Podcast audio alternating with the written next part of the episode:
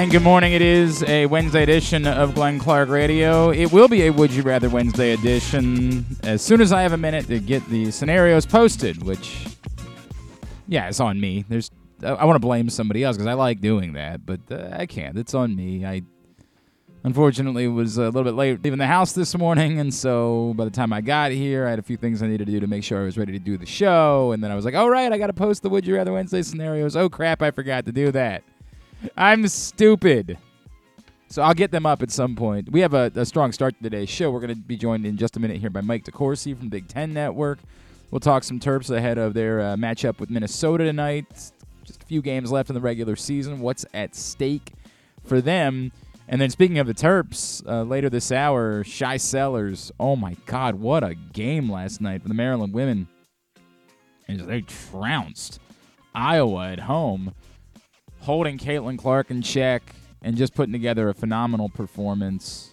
It was one of those things where the outcome wasn't in doubt, but you still couldn't tune it, tune it out because it was just so damn entertaining. It was brilliant basketball. We'll talk to Shy Sellers about that. And uh, later on in the morning, Dan Williams, former Stevenson quarterback, now an assistant coach for the Kansas City Chiefs, will join us to talk about winning the Super Bowl. That is all on the way this morning here on GCR. Also, something a little bit different today for Would You Rather Wednesday. I'll tell you more about that. We got a very cool prize we're going to be giving away for Would You Rather Wednesday today. We will get into that a little bit later on. Today's show brought to you by your local Toyota dealer and buyatoyota.com. The Toyota Tacoma comes in a range of models and trim lines so you can choose the perfect Tacoma to reflect your unique personality and driving habits. Check out buyatoyota.com for deals on new Tacomas from your local Toyota dealer today. Always great to catch up with our friend Mike DeCourcy, Big Ten Network, the Sporting News. Mike, good morning, man. How are you? It's been too long. Good morning. I'm doing well. How are you? Everything is great, man. You know, I got to be honest with you. I think you and I, before the season began, we knew that this Sunday, Maryland Northwestern, it was going to be a huge showdown with major. we were we were talking about that in October, weren't we? We were saying this, the, the maybe the game of the year in the Big Ten was going to be Maryland Northwestern. Uh, love it. It's yeah, great. right. We know uh, it. It's it's an. It, it, you know the two of us, yes, and of course we'll be retiring on our winnings from uh, from all the money. No, I'm just kidding. Um, it, it it's been an amazing uh, rise for Northwestern, I, Maryland said right away, like we're not, we're going to be there. They they like put the, you know, they pounded the fist on the table back in November and said, hey, you guys better look at us because we're pretty good. Northwestern has been different because they started the season with an more or less started the season with an abysmal performance against Pitt in the ACC Big Ten Challenge. I thought it would be a competitive game, and Pitt blew, came into Welsh Ryan and blew them out. And I, so it seemed like that was the trend line for Northwestern, exactly what everyone expected. And it's been exactly the opposite. They have been a mature team, a smart team, a tough team physically, a excellent defensive team, a team that's getting all league level play out of Boo Buie. It's it's been remarkable to see, and I, I was very impressed with what Kevin was able to do quickly at at Maryland to turn the the attitude in the program around so quickly into one of into one of toughness and resolve. I think there were always tough players there. Uh, Donta being mo- foremost among them. He's been there for four years and he's always been a tough player. But I think that uh, sort of a, a defeatist attitude was able to take over the program last season, and Kevin reversed that immediately and has done really well with it since, with the exception of that what is about three weeks funk that they went through that they kind of lost their way, but they they're back on it. So I want to talk about what Kevin Willard has brought, Mike, because eh, by the way, when you bring up that toughness, I think Juju Reese is like the the walking example of that, right? I mean, my God, he has shown up big in big moments this season, but. I, I, I feel obviously you know it was a bummer they turned around after the big win at Purdue they lost on the road at Nebraska but that's kind of the Big Ten this year that's just sort of the way that it works it there is this feeling that's creeping in for I think a lot of Maryland fans like boy if this is the floor right if this is what you can do with you know no time to recruit with what basically what you inherited in a couple of pickups in the transfer portal, and obviously Jahmir Young has proved to be a revelation from the transfer portal. If this is what you can do when you inherited a cupboard that's almost bare, very little depth, no three point shooting, and you can do this, then my God, what could be next? I mean, is there a a reason for almost wild optimism from Maryland basketball fans about the direction of the program at the moment?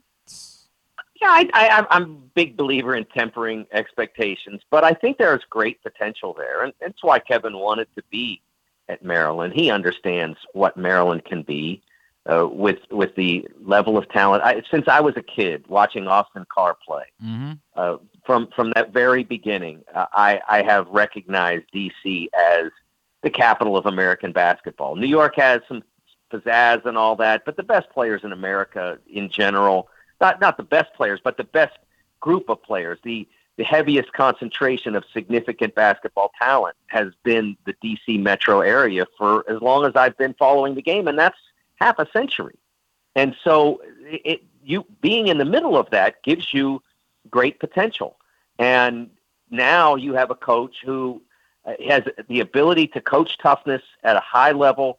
I think you're seeing what what when when one can do that, what's possible with what's happening on the opposite coast and then what happened in Xfinity Center back in December when yeah. UCLA came to town. Yeah. You're seeing when when you can instill that level of toughness in in a area that has a high degree of player talent, that great possibilities are there. So I understand Maryland fans being excited. I I don't want them to think, okay, that means we're in the Final Four next year but I do think that they can believe that Kevin can do significant things there. Oh no, no, no! That's the. I, I appreciate you saying that, Mike, but I assure you that's where this is trending. Like that's if, if Jahmir Young decides to come back for a fifth year, and the, the core of this group decides to stick around, and you bring in a top thirteen recruiting class, we're gonna be insufferable next season. We're gonna be. like, it's gonna go right back to an impossible task for Kevin Willard to make everyone happy because we lose track of reality very, very quickly. It's the way that it works here. Um, uh, let's get back to the, the, the micro, right? Let's get back to what's going on this season. We go towards the Big Ten tournament, and I say this like knowing that there is no difference between me saying this about Maryland or just about anyone in that top nine, ten teams in the Big Ten but there's a real chance of you doing something. I know Purdue is the team to beat by default, but you know Maryland just beat Purdue, Northwestern just beat Purdue. Like they've they are by no means unbeatable. How wide open is this thing for teams that get to Chicago? Maybe even for teams that have to play more than three games, maybe even beyond the top four seeds in this tournament. Yeah, I think that four teams. I think the the teams that are in the group that have to play four can win this. Uh, we saw it before out in your area when uh, Michigan got there and was able to do it right. uh, four games in four days after some pretty harrowing circumstances with their team playing that year. They did it four games in four days. I think, if I remember correctly, in 18 when Michigan won it, they might have, but I'm not sure about that. But I know it's been done. Uh, and so I, I think that that group can feel very confident about coming into the Big Ten tournament and succeeding. Uh, I don't think it's at all restricted to just the first group, uh, the, the the double bye group, uh, in, in large part because you know when when you think about it, uh, that that group, that double bye group, while substantial and significant, there hasn't been a huge gap in performance between that group, with the exception of Purdue. There hasn't been a huge gap in performance between that group and teams like Maryland. Uh, if Maryland should stay where where they are or, or should wind up in that uh, in that uh, single bye group. Uh, I, I, think there hasn't been. It, Michigan State as well. Uh, it's hard to say at this point who's going to wind up in the double byes because there's such a great concentration of teams uh, that have ballpark seven losses. There are so many teams that are in that category. It's really impossible to tell at this point who who will be in that circumstance.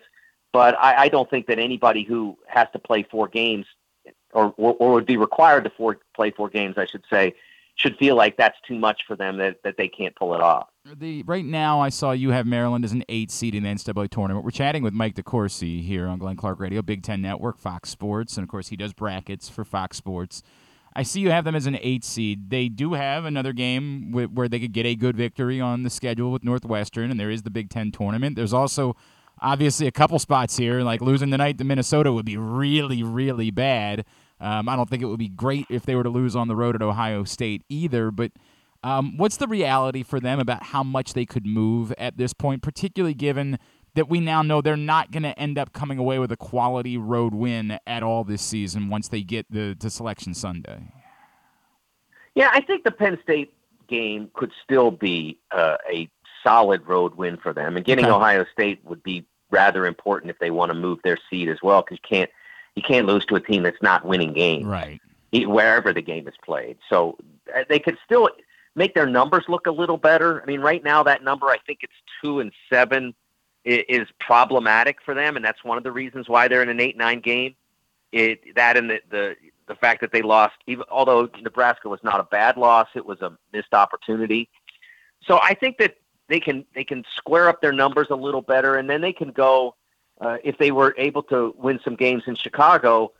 Their neutral numbers would be good because they they start at two and one, and they go there, and maybe they win a couple, and so then they come out of there no worse than four and two and that's that's just throwing out. Uh, and I, am not limiting them to only winning two, but sure. that that would that would that would even out their numbers a little bit more, so that you know maybe you could climb up to a seven. I don't think I don't think they can accomplish enough to get to where the sixes are. I, I wouldn't totally rule it out, but they pretty much have to go win six in a row right now. Right, and that's a lot to ask in this league. Very few teams have done that.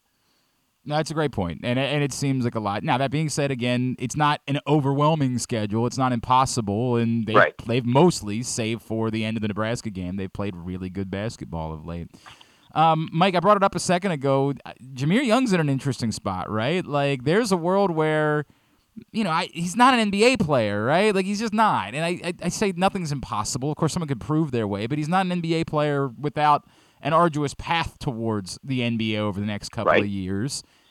Now we know we live in a world of NIL, and I admit I freely I am a guy that has said forever I don't care where you're going to play pro. If you want to go make money playing basketball, I get it, go do it. But now you have the ability to make money while playing collegiate basketball, and it looks like Maryland could be building something kind of special. Do you feel like maybe this is a an interesting spot for someone like Jahmir Young to say maybe maybe it is worth taking a fifth year, stick around. You know, could could etch my name into history at at a school that was you know right down the street from my home. Like I, I am starting to sell myself on the idea that it kind of makes sense for Jahmir Young to take a fifth year. I think it can make sense because I think the likely the likely options for him next year are playing in a uh, in an overseas spot that is probably not Spain, where the the big money is, but probably also not where the, the lowest money is. He could probably make solid money somewhere, but he'd have to leave. Uh, there was the possibility of playing in the G League, which isn't super lucrative. Uh, the salaries there, it, I would suspect, and I don't know every school's NIL situation, but I would suspect it wouldn't be that hard for a Maryland basketball player to top what they make in the G League. So there, the there, it's nice that the options now are not not make money, make money. Right. Now it's how much money do you make? What's the best development path? I think it probably wouldn't hurt him at all if he could get himself invited to Chicago, whether it's through the G League camp or the main combine, whatever. I don't know what the NBA scouts would say. But I think it would be helpful for him to do that. I, I've always believed in that exercise because at, at worst you find out what the competition is like and what the NBA wants from you. Sure. In firsthand, not just on paper, but they're they're literally on the you know they have representatives of the league uh, and the G League that are out there saying here's how you play at our level. And so I think that'd be a good exercise for him. But I I think that probably the place that he's going to find most comfortable out of those three options is playing another year for the Terps. I agree. I, I mean, again, I and I'd say this. I look, I respect everybody's got their own decision to make. I want to make that abundantly clear. Like Jahmir Young just says, "Hey, man, this is what's best for me." I I can't decide that, but man, just looking at it from afar, it really does look like that might be the best scenario. Um, and then Mike, before I let you go, because it's a huge story today, I know you wrote about it. I, this thing at Alabama is it's unbelievable. Like I you know, Nate Oats was a guy that I thought was a rock star. Admittedly, he was a guy that when all this happened a year ago, I was, hey, I don't think he's going to leave, but you got to make the call, right? Like, you got to try to bring him to Maryland. This This is starting to come off not just like a misstep, but almost like it's hard for me to look at the guy in any way and have a ton of respect for him as a leader given what we've learned in the last 24 hours. That's the way I felt when I sat down to write that piece was that this this none of this was handled well. None of it. And the the from from the moment things started happening on the evening uh, slash morning back in mid January uh, to right up until yesterday when there was a court there was a court hearing uh, relative to the two uh, men who were arrested and and Nate was asked about the the the uh, whether he was comfortable with the presence of Brandon Miller in that area when it happened and it, the way he the way he handled the question was an absolute failure, and it suggested that the way he handled the aftermath of this circumstance was as well. I, I, I've had people complain about my column that I'm not holding the player enough accountable, but how am I not holding the player enough accountable when I am asking the person who's empowered uh, to guide his basketball career at the moment to to exert some discipline on that player? Uh, that's I, I, think that's the definition of, of asking for accountability. And it, the the coach who is in charge of that player and another who was also in that area at the time, uh, the coach has not exerted any discipline on those two players who remain on the team. I, I didn't look up the second player, but I know that uh, Brandon Miller has played in every game right. that Alabama has played this season. Uh, so I, I don't see the, the, this being taken as seriously, this circumstance. And it, you, you need to read the column to know everything that happened. And you need to, I would suggest reading AL.com's uh, recount of the hearing to understand what was said in the hearing about everything that happened that night.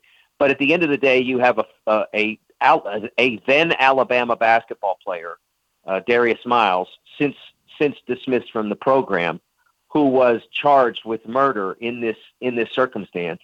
You have a young woman who had a full life ahead of her, only 23 years old, now gone, uh, who had a child yes. as well. Yes. And and you have her gone, and now you have you know, and and and you have uh, Nate Oats talking about how the player who, according to police, transported the weapon to the to the scene of the of, of the shooting, um, facing no punishment at all. I, I, I, I really have a hard time with or, that. Or even just a pause, or even just a a timeout to make sure so that the public can be comfortable with the idea. Like to say that he was in the wrong place at the wrong time. Like he brought a gun. Like, what are you talking about? Is there some sort of perhaps extraordinary explanation? I, I guess, but maybe make sure that can be provided before you just run the dude back out on the floor. Right. I, I, don't know what explanation. Yes, I'm with you, Mike. They could they could use to yeah. mitigate that. Yeah. Um, I don't I don't know that there is one. I, I think there are there are a lot of things that when when Brandon Miller got that text, there are a lot of ways he could have responded, and there aren't many ways that he could have responded that would have been worse than the one he chose. No question. No question. I agree wholeheartedly, and I do. I think uh, as much as you say it's on the player, I do think it comes down on Nate Oats as well. Mike, I've kept you a while. At TSN Mike, of course, on Twitter is how you follow him. When we seeing you on Big Ten Network next? Uh, Friday at noon, uh, Big Ten Live, uh, our, our noon show that Dave Revsine does every uh, every day, and that uh, I am a guest on every Friday in basketball season. Uh, so I'll be there talking brackets and a lot of other all, all the great weekend action. And then Sunday night, Big Ten basketball and beyond. Uh, my columns at Sporting News and on my Twitter at TSN Mike. Of course, previewing on Friday the game of the year this Sunday, Maryland Northwestern, just like we all knew. Mike DeCourcy, always appreciate you, brother. Thank you for taking some time for us this morning. Thank you, Glenn. Appreciate it. Mike DeCourcy with us here on GCRs. Yeah, that's that story out of Alabama is one. It's just awful. I mean, it's atrocious, and it was awful when we heard it the first time. But then yesterday, this news that Brandon Miller provided the gun, and Nate Oats is just like, hey, you know, we can't control what guys do outside of the practice. Like, right? Yeah, like what the f are you talking I, about? I saw somebody guy? else compare it. They were like, it's it's not like he got caught drinking at a party or something. Correct. It, it, he, yeah, I mean, and maybe to say like, "Hey, man, I, sometimes there is collateral damage in these situations." Like, I, the the the plausible deniability part is the part where he says, "Look, man, in this country, you're allowed to have a gun." Right? And maybe Brandon Miller thought he was going because somebody thought they were in trouble and he was trying to protect them. Yeah. Right? Like, to, to, I, it sounds extreme given what we know the result of that night to be, but it's it is possible that Brandon Miller, in his mind, like I, I, I say it's possible. I want to make make sure I'm emphasizing the word possible. I'm not saying likely. I'm saying possible. Even in that circumstance, you better be able to present that scenario, and perhaps in the process, you sort of should have said maybe we still need to take a timeout because this is pretty extraordinary. To just shrug your shoulders. The hell out of here. Get the hell out of here, man. It is absolutely a reflection on Nate Oats. There's no question in my mind.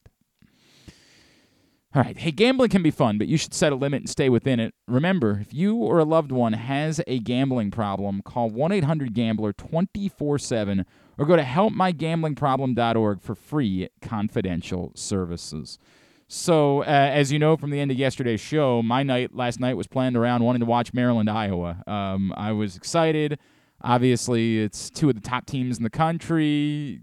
Certainly, some of the great players in the country: Caitlin Clark, Diamond Miller, and um, it. I would say it turned out to be a great game. It turned out to be a great game for one of the teams. It ended up being a butt kicking, and it was the type of butt kicking that was so entertaining that even when the outcome was no longer in doubt, I couldn't turn the game off because it was like watching poetry. It was such an impressive performance from the University of Maryland last night in a 96 68 victory over the number six team in the country. Joining us now to tell us more about that and the season that the Terps have put together. She had a nice night last night. Double double, 17 points, 10 rebounds. She's Shy Sellers, and she's with us now here on GCR. Shy, it's Glenn in Baltimore. It's great to chat with you. Thank you for taking the time. Congratulations on a great year and an awesome victory last night. Thank you, and thank you for having me. Um, Shy, can can we be honest now? In retrospect, what happened out in Iowa City a couple weeks ago did that did that sit with you guys a little bit, and was that you know fueling you a little bit going into last night's game? Yeah, definitely. I know a lot of us were upset after that game. Um, you know, a lot of us we got back at like three or four in the morning, and a lot of us stayed up to watch the game back right when we got back. And so, um, I I think we used it as fuel yesterday. I was gonna say, what what did you most learn? Like, what what did you guys take from that? That was, I, mean, part of it was you guys were un- unconscious in the second quarter. You couldn't miss anything, and uh, like it was one of the most incredible quarters I've ever seen in my life. But what did you most learn from that first game that you knew last night was not going to happen again? Clark is their motor, um, so we figured if we took her up the pitcher, um, we we would take Czinano at the pitcher ultimately because Clark is trying to find Czinano when she's not open. So it was kind of like a two for one situation. So we knew if we got her off her game a little bit, then we would get Czinano off her game. And obviously, we are just trying to do heavy gaps on them, um, and it worked to our favor. Uh, yeah, mission accomplished. it was you say that it worked to your favor in a big way. Um, let, us talk about that second quarter, right? Because I, I I've never seen anything like it. Like you guys couldn't do anything wrong. Is there a moment in there where you like realize something is happening, or is it all happening too fast and like you, you can't even enjoy what's going on because you're just so goal focused? Like take me through what those moments are like. You know, uh, Renee had a Renee was struggling the past few games with her shot, so we knew she was due. So um, when we realized that she had the hot hand, we would just like keep giving her the ball, keep giving her the ball, and she was going unconscious. And you know, Abby hit a few threes. I think Lav hit a couple. Yeah. So it was just like just trying to find the ball movement, and obviously, like when your shots are falling, your defense is gonna amp up too. So um, that's what we tried to do. And then obviously in the second half, we just tried to do that wouldn't stay as hot. So we just kind of made our defense feel our offense, and that's what it did. I mean, it, it, my God, it was just it was a spectacle to behold. It, it, tell me about that because you mentioned Brinae, right? By the way, it's nice to be able to bring 43 points off your bench. Like that's a nice luxury to have in a basketball game. Um, yeah. But but tell me about those moments because I remember talking to Dime about it early in the season. When when do you guys identify like someone who's hot and say we have to purposely get them the ball in those moments or? You know, is it still, hey, don't don't get away from anything if it works out that way? Like, what's that moment? Like, because to your point, you know, she in particular was absolutely unconscious at that point in the game. Um, I think just as a point guard, I know who's getting hot and who's warming up, and it's not like I'm like, all right, I'm gonna run a specific play for them or like what I'm gonna do, but I know that if I push the ball in transition, the teams are gonna end up collapsing on me, and if Diamond's pushing it, they're gonna end up collapsing on her. So the people that are people just tend to be open. And so it's just nice that they're set and they're wide open. So I just try to find them. And obviously they get going. So I'm going to keep doing what I'm doing, pushing the ball. And that's what I did in the second quarter. And Renee kept being open. So it worked out. Yeah, it worked out really well. We're chatting with Shy Sellers here on GCR. I think the the more amazing part about it on paper was that you you were doing it while Diamond was off the floor, right? Like, and and I I know the answer to this question is you've got a lot of really good players. You're not a one player team, but and I don't know, is there something about that that maybe even lifts this team a little bit more that like, hey, we know even if we don't have you know the, the leading scorer on the floor that we are still ever so capable of taking down the best teams in the country. I just think it shows that like you can't just load up to Diamond anymore. Like I think that's what people thought, and I think that's what Iowa tried to do is load up to Diamond. And I mean, me and Diamond had a great game last game, so I understand their game plan about that. But I mean, now you have to really play honest. You have to play honest to everybody who can shoot. I mean, our whole starting five can shoot. People off the bench can shoot. So you really have to play us honest. And if not, then like they're gonna hit their shots, and we're gonna make them. And if they're not hitting, then we're gonna get the offensive rebound and try to make it make a different play. But I mean, you got to play us honest.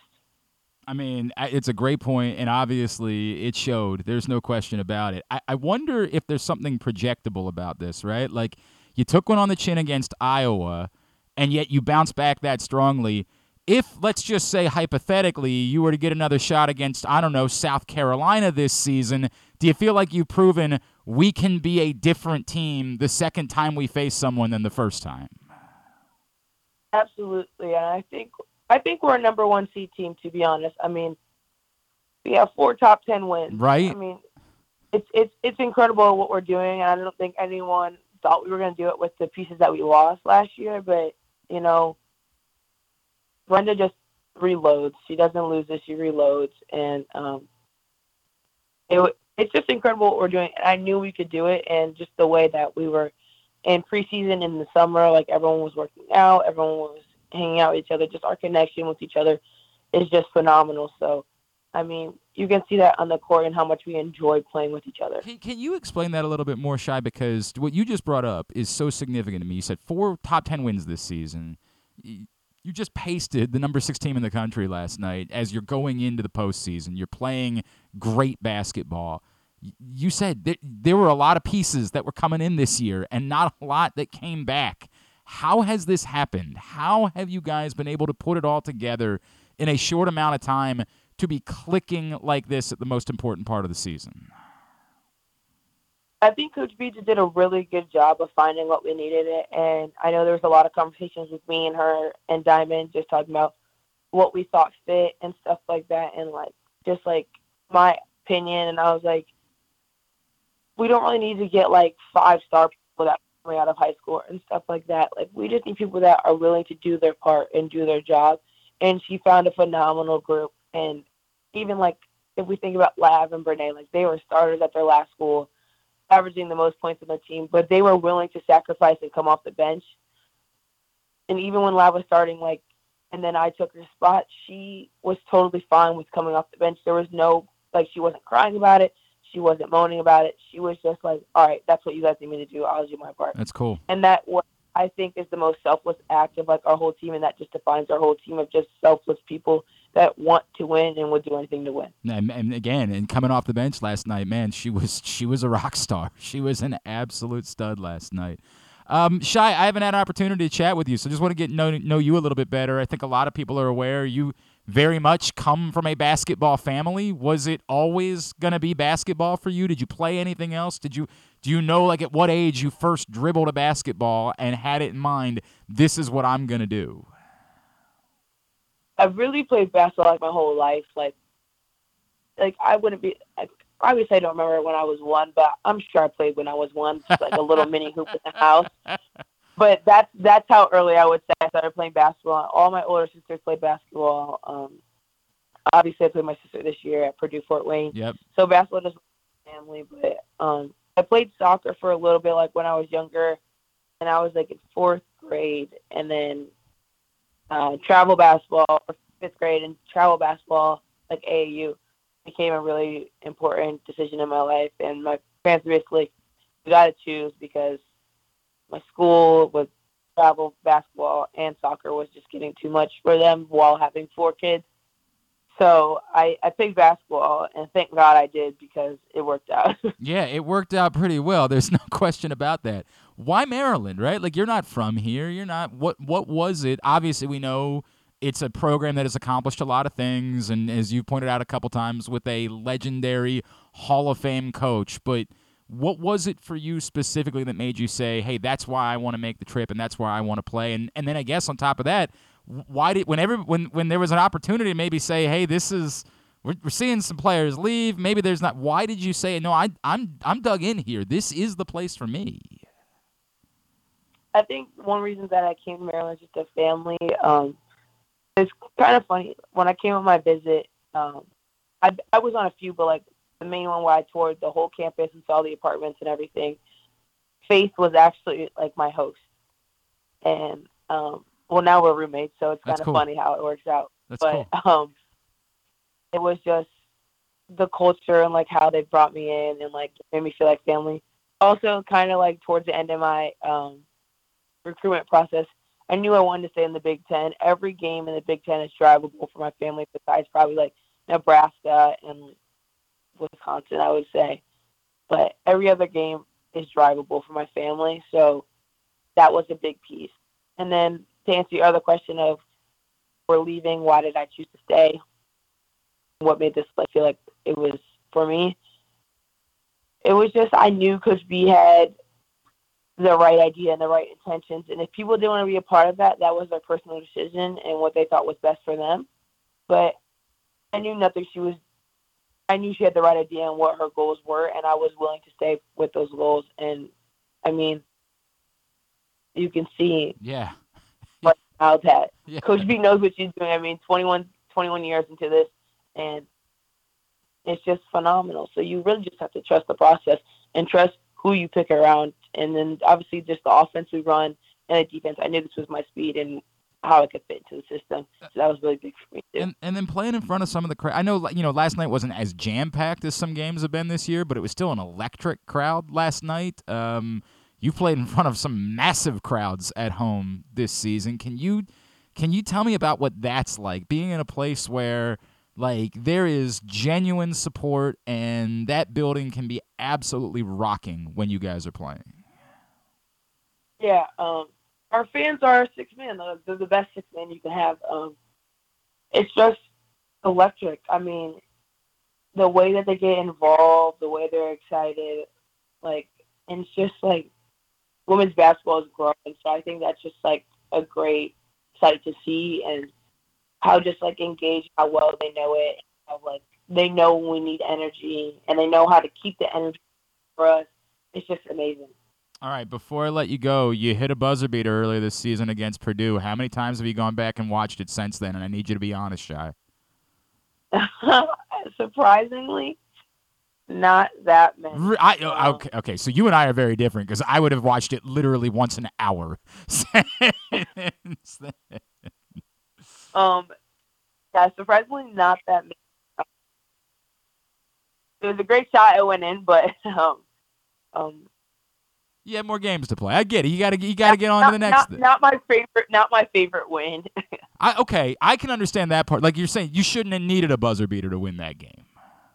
yeah, but I mean, Purdue has turned their program around, so I mean, all credit to them and their head coach Katie. I mean, she's done a phenomenal job of flipping them around. So I mean, that's why the Big Ten is the best conference. Honestly, I mean, see Purdue turning around, Yeah. Illinois turning around, like it's amazing, and that's what we love to see, and like how you know every game is going to be a battle. No, it's a, it's really well said, Shy. It's really well. And by the way, when when you hit the buzzer beater in the NCAA tournament, then maybe we can watch that one for years to come. Maybe that one can be the one that we enjoy a little bit more Yeah. down the road. Um, at Shyanne Sellers on Twitter is how you give her a follow. Uh, sorry, Shyanne Sellers three, correct? That's the Twitter account. Yes. What about on Instagram? Where can everybody give you a follow there? It's just Shyanne Dot Sellers. Shyanne dot Sellers, give her a follow there. What what class are you headed to right now? I can't believe after a win like that, they're still making you go to class, Shy. yeah, student athlete, but um, I'm going to uh, communications class. It's just um, an argumentative class. Awesome, awesome, Shy. Congratulations! Uh, I can't wait to see what's ahead for you all. I know you got one more in the regular season before the postseason rolls around. There is an awesome feeling. Congratulations on a great win and a great season. Look forward to what's next. Thank you for taking the time for us this morning. Thank you. That's Shy Sellers from Maryland with us here on GCR. Yo, that was that was unbelievable last night. Like I just couldn't take my eyes off of it. It was incredible. it was absolutely incredible. And I've told you before, like watching Caitlin Clark, play is like a revelation. Even when Maryland lost at Iowa a few weeks ago, I couldn't stop watching that game because Caitlin Clark's nuts. And you could see last night she was still trying. Like they were things were getting away from them, and she was like, "Yeah, I'll just launch a ball from the logo right now to see what happens because I got to see if there's any way to get my team back into this game." And it just wasn't happening, and it was, I mean, it was a dominant performance for Maryland last night over Iowa. What a win! Uh, congratulations for them. They uh, wrap up the regular season on the road at Ohio State, then the Big Ten tournament and the NCAA tournament after that, and you know, still trying to get back into the argument. Thought right now that they're a two seed. If they were to, you know, maybe get, if they were to go to the Big Ten tournament, because Indiana's now going to be the one seed in the Big Ten tournament, so Maryland and Iowa will be two and three. Um, if they were to beat Iowa again and somehow beat Indiana, they would have, I mean, a damn strong argument at that point for um, being a number one seed in the NCAA tournament. Awesome win. Awesome, awesome win last night for Maryland as they took care of business. All right, we have been flying right along. We're going to have a minute here to pause, and I need that because I need to try to get the Would You Rather Wednesday scenarios up on Facebook and Twitter. Today's show is also brought to you by PressBoxOnline.com slash offers. You know, you can bet on college lacrosse. I bet a lot of people didn't know that. You can bet on, too, uh, this week, the uh, PLL is doing a Sixes tournament down in D.C. that they're airing on the ESPN networks. Um, Overs, overs. I mean, I guess I don't. You know, I'm not comfortable enough with knowing how, that I watched. I've watched the Sixes. Um, that's what Athletes Unlimited did last summer here with uh, the women in uh, Sparks, and it's what they did at the. I think it was the World Games last year, and so that's the push to try to get lacrosse into the Olympics is to play sixes, mm. and it is tempo and it is fast pace and all of those, and you have fewer long possessions because the shot out of bounds doesn't just go back to the the team that's closest to the end line. It's a very fascinating brand of the sport. You can bet on that as well. So if you're a lacrosse head, this is your time. You've got all sorts of betting options. So why not make a five dollar bet and get two hundred dollars worth of free bets when you sign up with DraftKings? You got to use the link. Got to go to pressboxonline.com slash offers, Click on the link and sign up that way. Again, PressBoxOnline.com slash offers. When we come back in, Todd Monken's press conference was yesterday. What did we learn? There was certainly one thing that came out during the course of the press conference that had nothing to do with Lamar Jackson that I thought was really interesting and kind of on us that we didn't think about it ahead of time. And I don't know the way I feel about it. We'll talk about that next. It is a Would You Rather Wednesday edition of Glenn Clark Radio.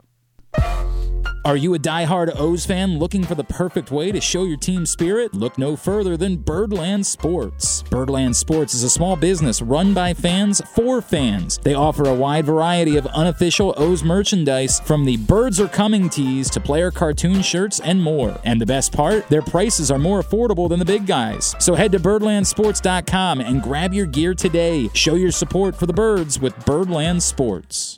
Gambling can be a fun and entertaining experience, but there are risks involved.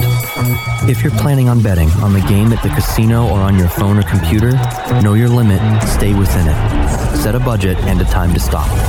Remember, gambling isn't a financial solution and it doesn't mix well with alcohol or drugs. Know the risks and have a plan before you begin gambling. For free and confidential services, call 1 800 Gambler 24 7 or go to helpmygamblingproblem.org.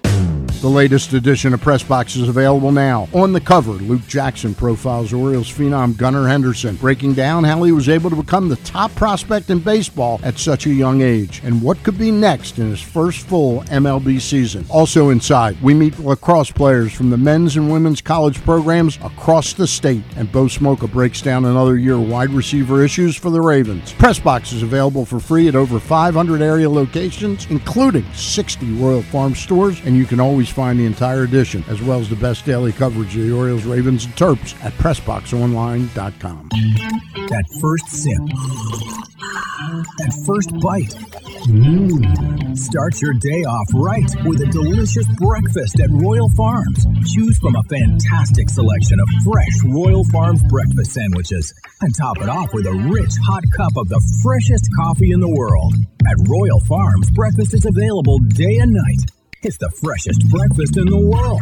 Real fresh, real fast. Royal Farms. Make the most out of every day in your Toyota RAV4. Available in hybrid or gas only models. A RAV4 can get you where you want to go in style. Check out buyatoyota.com for deals on new RAV4s from your local Toyota dealer today. The Baltimore County Police Department is hiring entry level officers start at over $60,000 and over $64,000 for lateral officers with $10,000 signing bonuses available. Plus cadets start at over 32,000. Great benefits are available like medical, dental, and vision insurance, tuition reimbursement, 15 sick days per calendar year with no limit, career advancement to more than 20 specialized units, and more, with further incentives for military service members and veterans. A passion for service, a career for life with the Baltimore County Police Department. Find out more at joinbaltimorecountypd.com or call 410-887-5542. Must be a United States citizen, have a valid driver's license, and a high school diploma or GED equivalent. If you miss anything on the show, don't forget that you can watch full episodes at youtube.com slash pressboxonline, and you can download podcasts on Apple, iTunes, Amazon, and Grindr. Wait, did I say Grindr? I don't think that you would find it on Grindr. Not that I know what's on Grindr or anything, I swear! Second thought, you know what? I don't care what you think. Here's Glenn.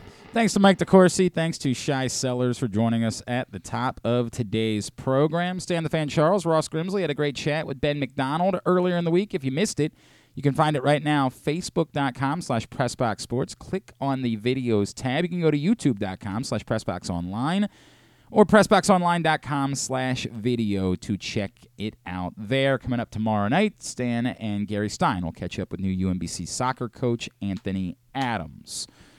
All right, so Todd Monken introduced to the media yesterday, and, you know, didn't really tell us anything that's insightful regarding Lamar Jackson. In fact, uh, Pressbox's own Bo Smolka did address the Jordan Schultz report. Will you were you promised? And he just kind of dodged the question altogether. Didn't really give that much of an answer. I'll I'll try to pull up the direct, make sure. I, I I could have Griffin just go through and pull all this audio, but I don't. I don't think about it until the show starts, and then it's just too much, and it's it's asking a lot. So I'll just pull it up, and I can read to you from the transcript what the answers were to these questions. So Bo Smolka, again, Pressbox Ravens beat writer, who I I don't know if it's already up. It might already have a dispatch up at PressboxOnline.com asked what did John Harbaugh and Eric DeCosta tell you about the long-term availability of quarterback Lamar Jackson? Did any uncertainty there weigh in your decision making? Good question, Bo. Very relevant. Not the only Lamar Jackson question that was asked, but a very good question as far as far as trying to decipher if if we've learned anything, Todd Monken didn't bite. First of all, I count on Eric and John. They're the best in the business. They're going to take care of anything that is any that has to do with any player, not just Lamar. Sure, any player that's part of a roster where you're going into, you have an interest in what that roster is going to look like, but ultimately, I wanted to be someplace where structure, organization, great on defense from top to bottom. Everybody I talked to said, "You want to be a Baltimore Raven. You want to be a part of that organization moving forward." So nothing then. Now, if you want to try to decipher everything, you might read into that answer as him. Well, if he didn't say he was promised that Lamar was going to be here, that means that Lamar is going to be gone. Yeah, I mean, fine, do that all you want. But what really is saying is I'm not answering the question. Which, as we said yesterday when we talked about what this, how this was going to go, that was always going to be the case. The Ravens had a week with Todd Monken to prepare him for this. Whoever it was, whether it was Sashi Brown, whether it was Chad Steele, whoever it was, somebody from the outside, John Harbaugh himself, I don't know. Whoever it was that had his ear prepared him for, hey, look, somebody's going to ask you, were you told, especially after the Jordan Schultz's report last week, were you told that Lamar Jackson's going to be here? When they ask, here's what you say. Oh man, you know, that's that's not really my area, man. I'm just really excited to be a Baltimore Raven. That's it. That's it. And Todd, maybe Todd Monken knew that's what he should have said without having, hearing it from somebody else. And this goes back to the thing that I said about the end of season press conference. They're, they're just not going to be honest with you. And I, I get it. Like, I do. It's disappointing. It's a bummer. I, for the sake of information, I'd rather get honest answers. But they're thinking about the six different ways that's going to be spun. If Todd Monken comes out and says, no, they were very clear, don't plan on having Lamar Jackson here, then Todd Monken is announcing on behalf of the organization Lamar's gone. And then that impacts the trade conversations they might be having with other teams. Oh, so you have to trade Lamar, huh? Because you've already decided you're moving on. That's interesting. Remember when we said three first round picks? I mean, you got to trade him, maybe it's two first round picks and a fourth. Like, that's the type of stuff that I have learned to accept and to live with. And because it's not my job, like it's Bo's job, he is the beat reporter. He's got to go do it. Because it's not my job, I just don't go any longer. I just, I, I, there's a game that's being played, and I understand that, and I'm not mad about it. I just, it's why I don't go. So there was that. And there were other Lamar related questions. Have you talked to Lamar? No. Probably not all that surprising considering, you know, Lamar's not under contract. I I don't know why they would be talking to Lamar. He's this is the reality. Lamar Jackson as of this moment is not a Baltimore Raven. Now, we presume at some point in the next 2 weeks there's going to be a franchise tag placed on him that will make him tech at least I don't know how that works. I don't know if you're technically a Baltimore Raven again until you sign the. the I don't know. The, you get it. Uh, you know, Vinny Cerrato asked about the impact of if they do tag Lamar and he doesn't show up for any of the offseason. It's one of the things we've talked about. Um, Todd Monken, you know, tamped that down, suggested, hey, he's a football player. And somebody we had on sort of echoed those sentiments. I'm trying to remember if it was Randy Mueller. Some somebody we've had on the last couple weeks was like, yeah, I don't think that's that big of a deal. Whereas, like I think the inclination is you're you're putting an entire new offense in. You know, he could have some problems if you don't have your quarterback around. Especially you you're gonna hope there's a few new wide receivers in the mix as well. Like that could be problematic, couldn't it? Not everybody is in agreement with that, and Todd Monken might be BSing. If you ask Todd Monken privately, he might say, "Dude, I really like it, it could be disastrous if we don't have Lamar around for the offseason and what we're trying to do. I mean, it could be a mess. It could take us a month to get things up to speed. But publicly, what's he going to say? Again, you think he's going to Boy, we're going to suck if we don't have Lamar here. We're just going to be terrible. Awful, unwatchable. Don't buy your tickets. You know, get back to us in November. You can't say that publicly. Come on. Now, the thing to me that was the most interesting is the part that kind of reflects on us. I don't know that it matters, and I think it's important that I say I don't know that it matters. But I do know it's worthy of discussion. And it was the thing that wasn't said by Todd Monken. It was the thing that was stated before Todd Monken took the dais by John Harbaugh. When he was introducing Todd Monken, John Harbaugh led on with this. Quote, then it came back to Todd Monken. It started with a call I got. Todd doesn't even know this. It started with a call that I got from my sister, Joni Crean. Of course, Joni Harbaugh, who married Tom, Tom Crean. And former Georgia basketball coach, Tom Crean. When Tom was at Georgia the last couple of years, Joni and Tom got to know Todd and his wife Terry, and they got to be friends and spent a lot of time together. Joni just tells me, You've got to talk to Todd Monken. He's amazing. His wife's amazing. He's a great coach. We've seen what he's done here at Georgia. I got off the phone with Tom, and Tom reiterated how much he respected Todd. Now, this is a very difficult conversation to have because I've told you two things about the Todd Monken hire. The first thing I told you was that I'm really confused about the process, particularly given that we were to believe Eric Bieniemy was in the mix. Eric Bieniemy went to Washington. He didn't stay in Kansas City, and suddenly he was out of the mix for a guy that you could have had all along. It's confusing.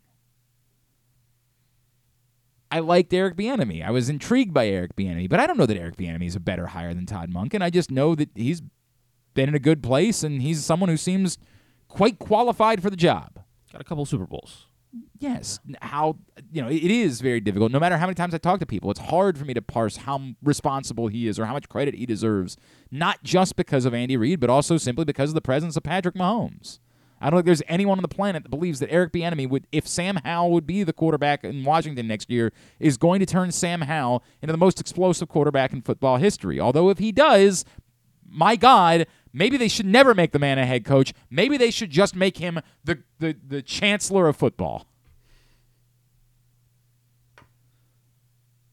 I think Todd Monken is a good hire. I do it's obviously it's impressive what he's done at Georgia, and I get the college football and the NFL aren't the same, and I don't think, as I've said a million times already, you can win with a lesser quarterback. But I do think it's remarkable that they had a lesser quarterback at Georgia, and he was able to have a dynamic offense. Now, part of that helped that they had a great defense the previous year in 2021. They had a historically great defense, and it sort of allowed them to play to that. This year, however, they didn't have a great. I mean, they had a let's not pretend like they had a bad defense, but they didn't have a historically great defense this season.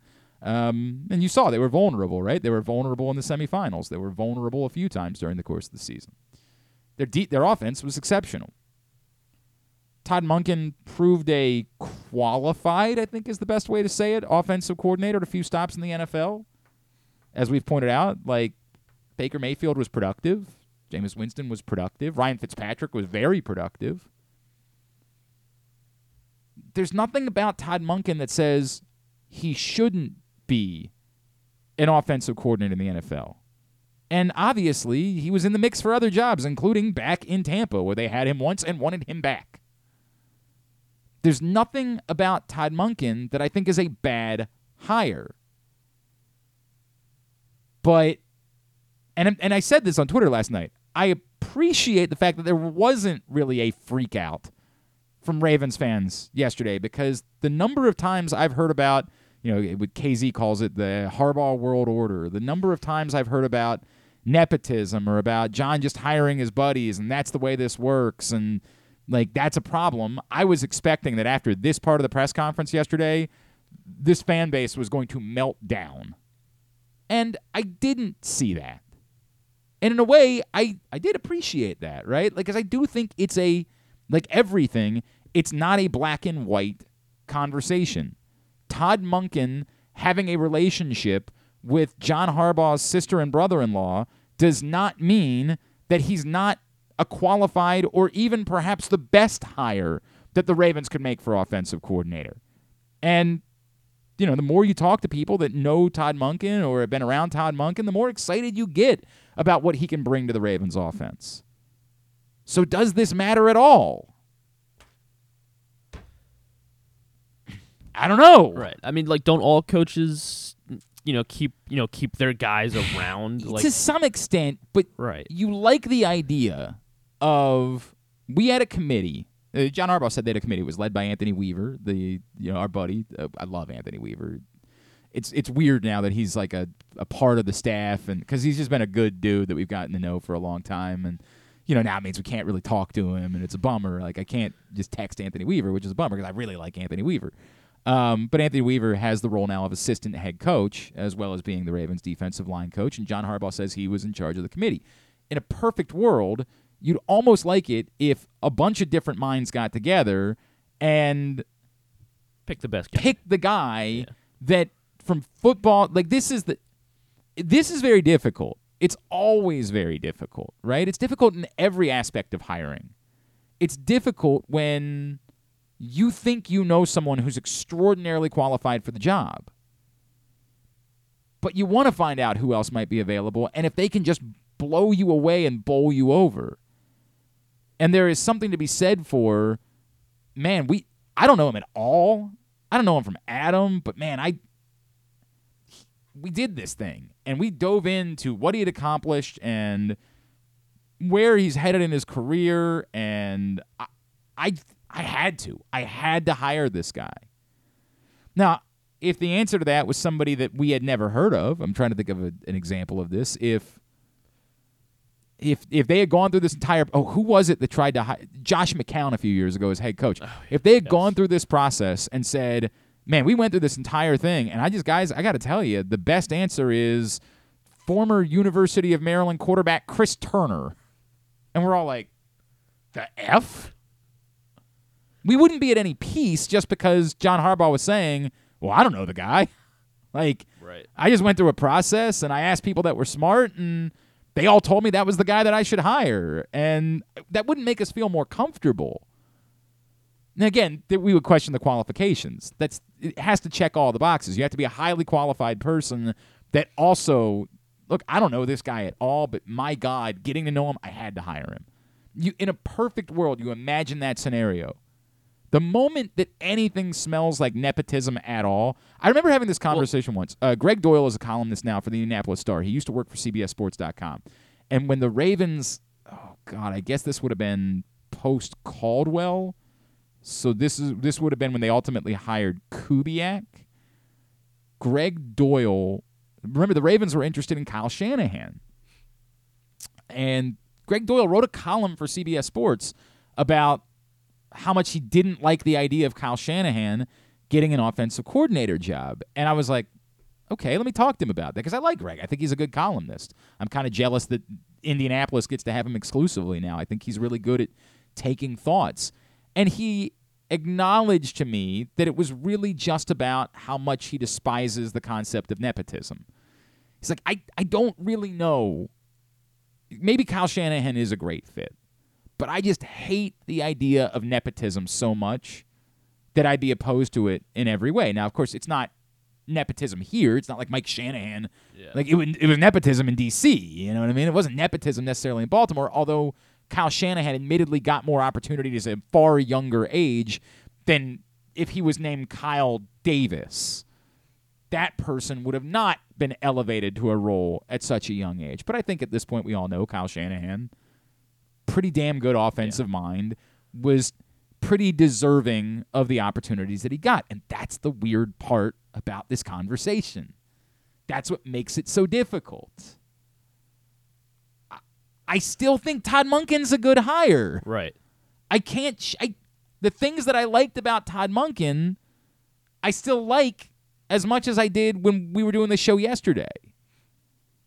But am I thinking about it? So like when you talk about um a uh, uh the, you know you, you didn't know the guy and then you got to know him and you needed to hire him and that's the perfect scenario. I'm thinking about like Jerry Jones and when he hired Mike McCarthy, he said you know he had him on his boat. Well, but Mike overnight, McCarthy was a Super then- Bowl winning head coach. Well, that's like you know he he had all the qualifications. Right, correct. And then Like- Jerry Jones didn't know him. you you and- you want it to be you in a perfect world you want it to be both things right you want it to be that like someone's highly qualified and there was not an obvious connection that made them the right person now that being said it's so funny because as fans we absolutely root for other forms of nepotism if the ravens were in the market for a defensive coordinator this year and we found out that they wanted to hire that they were interested in jim leonhard we would have been champing at the bit for the opportunity to say, hell yeah, hire that guy.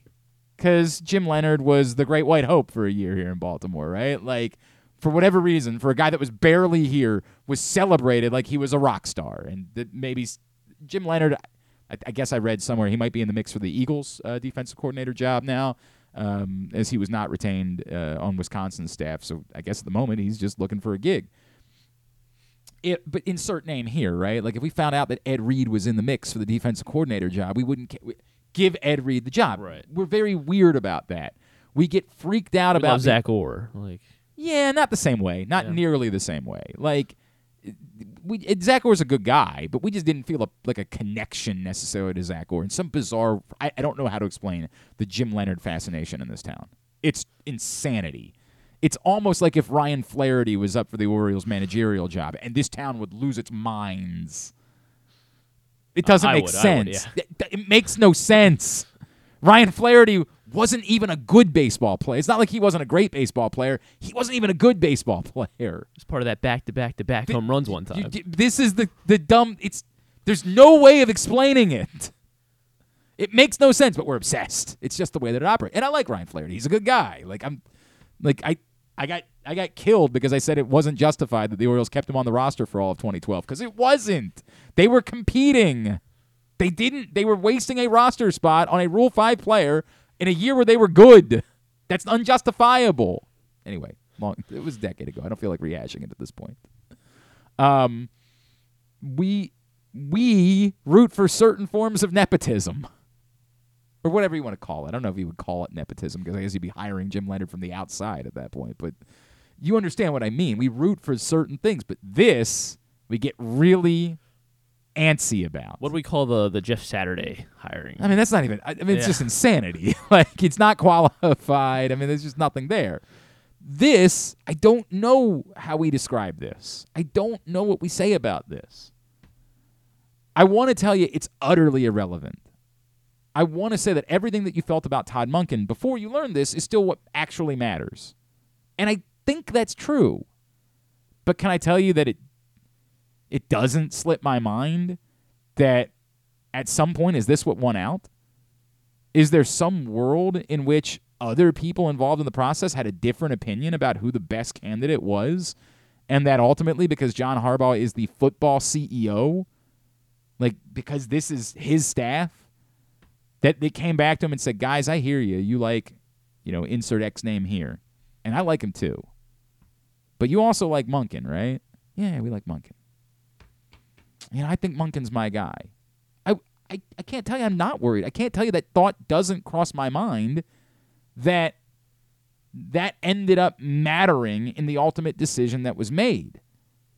It doesn't matter moving forward. All that matters is is Todd Monken a good offensive coordinator or not? That's the only thing that matters.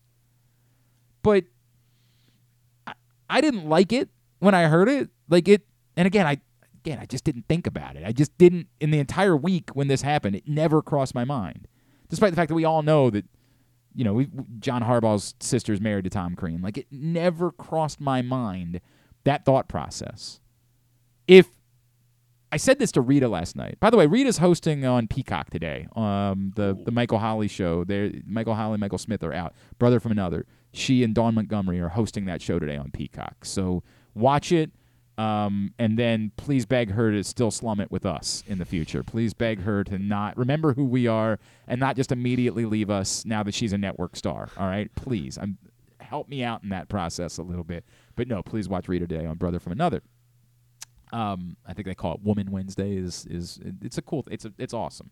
And she's a regular on that show now. She's just hosting it. Um, I, I say all these things.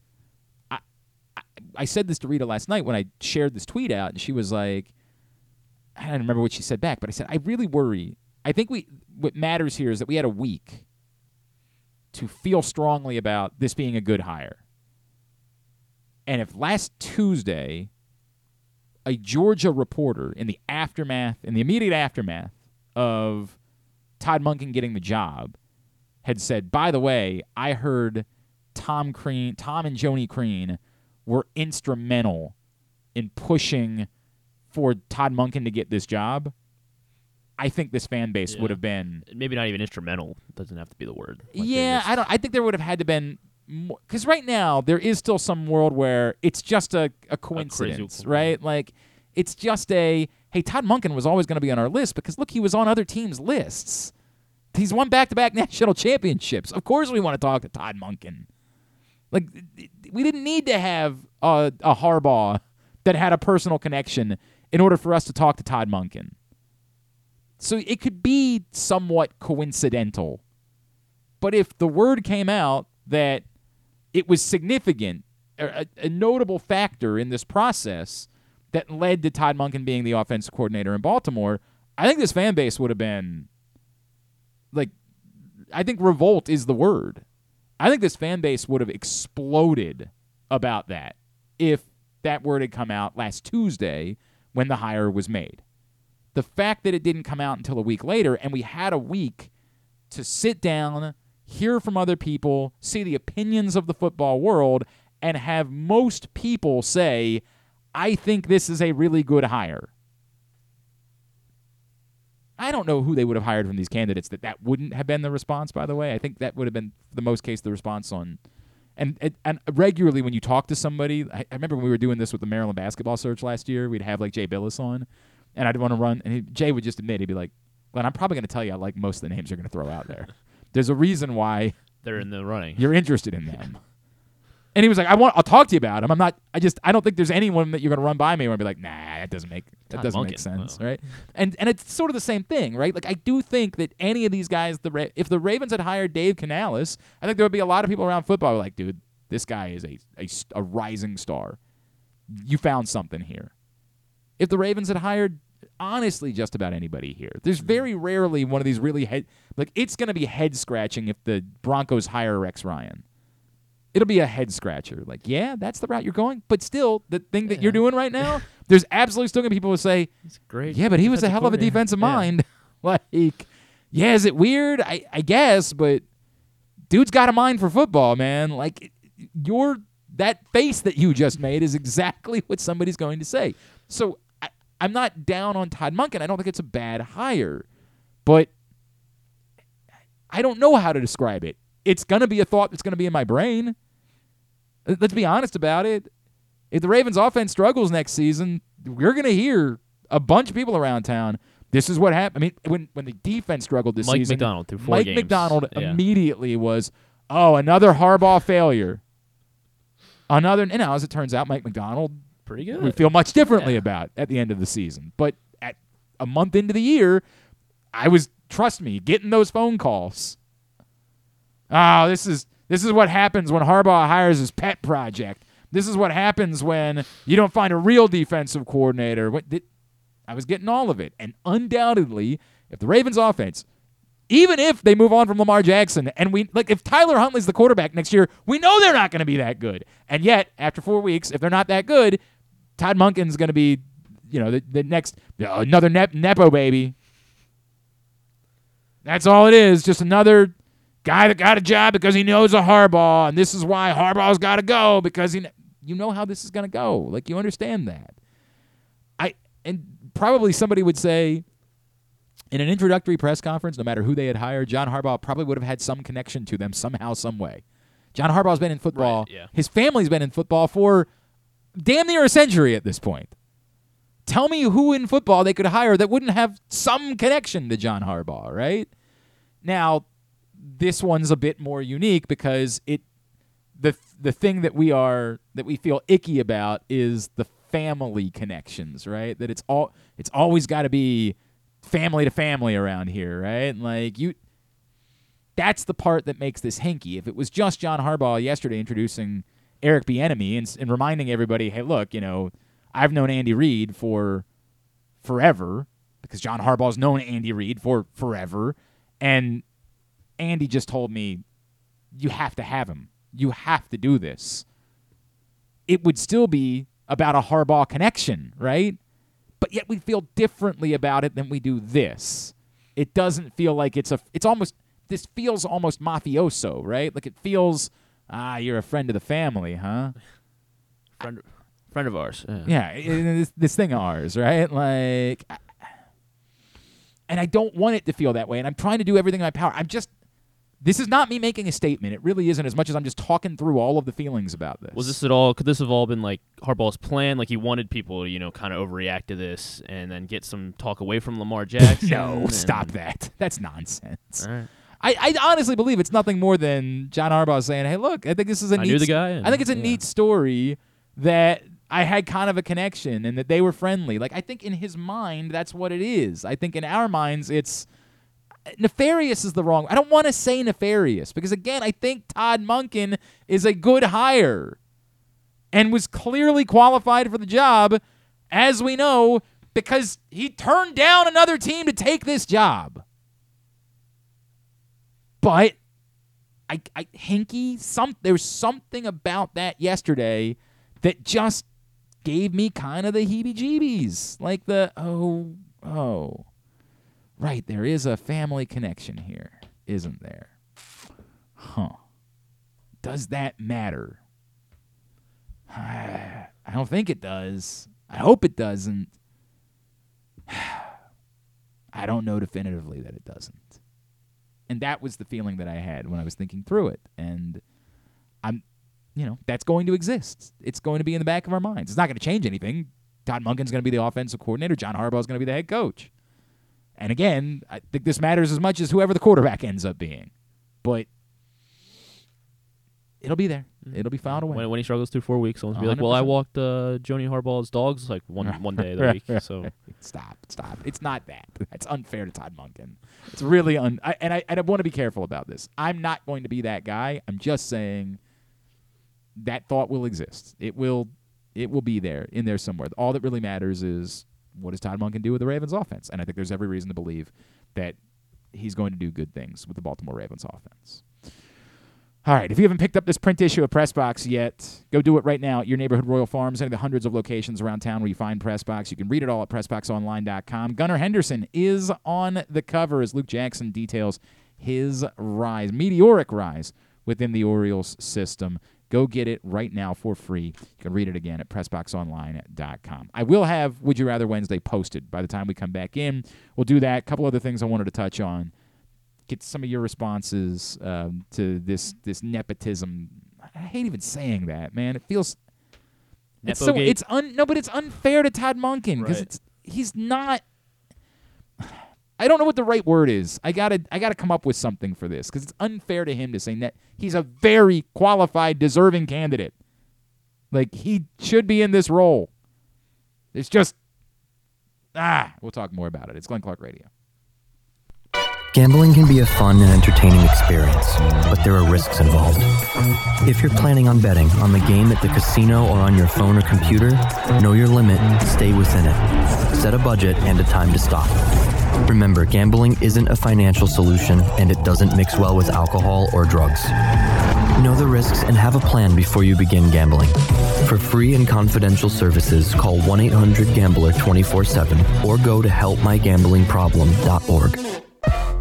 Baseball season is finally here, and what better way to celebrate than with some fresh gear from Birdland Sports? As a small business run by O's fans, Birdland Sports offers a great selection of unofficial merchandise, including unique designs like Birds Are Coming tees, player cartoon shirts, and championship prediction designs. And the best part, their prices are more affordable than the big guys. Get high quality gear without breaking the bank. So whether you're heading to the ballpark or watching from home, show your love for the birds with Birdland Sports. Visit birdlandsports.com today to browse their collection and gear up for the season. Let's go O's. Whether your focus is luxury and comfort, convenience and technologically advanced connectivity, or sporty performance and aggressive styling, we've got the perfect Highlander for you. Check out buyatoyota.com for deals on new Highlanders from your local Toyota dealer today. There's something for everyone this February at Laurel Park. Come watch live horse racing every Friday through Sunday and join us on Saturday, February 18th for the Winter Stakes Spectacular featuring six stakes races and $900,000 in purses, including the General George and Barbara Fritchie Stakes. The fun doesn't stop there. Stick around for our Winter Mardi Gras celebration with live music, delicious food and drinks, and a carnival atmosphere. Plus, don't miss out on President's Day holiday racing on Monday, February 20th. Visit laurelpark.com for more info. That's laurelpark.com for more. See you at the track. Another Orioles season is in the books, and the Bat-Around was there every step of the way as the Birds posted their first winning season in six years. And after promoting two number one overall prospects in Adley Rutschman and Gunnar Henderson, Mike Elias has said it's liftoff from here. Hi, I'm Paul Valley, and along with my co-host Zach Goodman, we'll be here every Saturday from 10 a.m. to noon all off season, discussing every signing, trade, and waiver claim as we navigate the cold winter months that lead to spring training. You can watch us at youtube.com slash pressboxonline and facebook.com slash pressboxsports or listen live at pressboxonline.com slash radio. And if you miss a show, you can find us anywhere you get your podcasts. So tune into the Bat Around with Paul Valley and Zach Goodman every Saturday from 10 a.m. to noon right here at Pressbox Sports.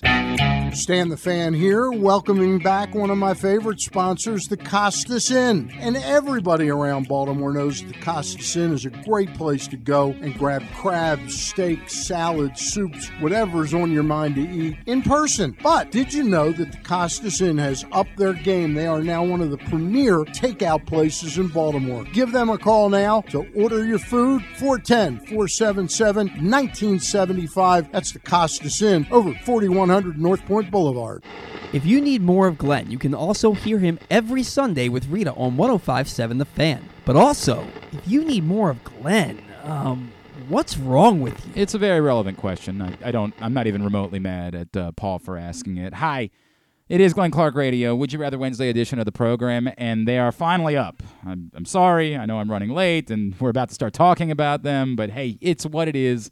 Deal with it. Uh, you do you. If you want to do Would You Rather Wednesday on Steve Smith, ra- actually there is a Steve Smith. I need to come up with a better fake name. If you want to do uh, uh, Would You Rather Wednesday on Tom Smith Radio, then you can put them up whenever you want to put them up. Got it?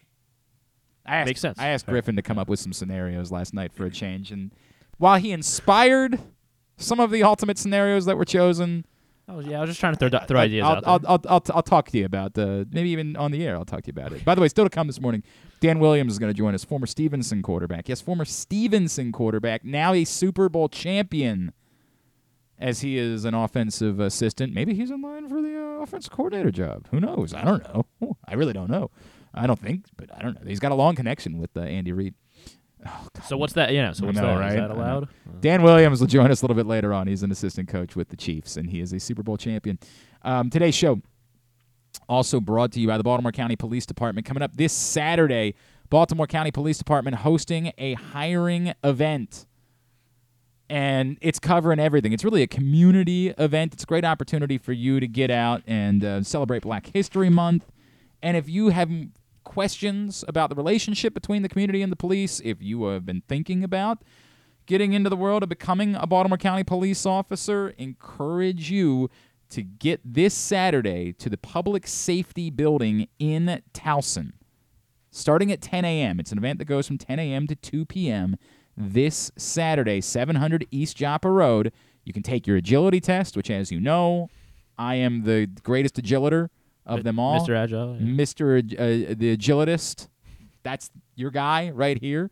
Also, uh, if you want to go right now to a TikTok, I don't want to give away any spoilers, but um, dunk champion as well. We had a, a bit of a, a, Uh, a dunk Uh, contest That's here. not quite how I remember it going. No, it was uh, I was uh, clearly the champion. Anyway, you go find about about that at Glenn Clark Radio on TikTok. But I I did ace the agility test. I also you can take your written test as well. You can go through the entire application process on Saturday, And great opportunities. Cadet salary start at over thirty thousand dollars a year. Entry level officers over sixty thousand. Lateral officers sixty four thousand. And for entry level and lateral officers, a ten thousand dollars signing bonus is available.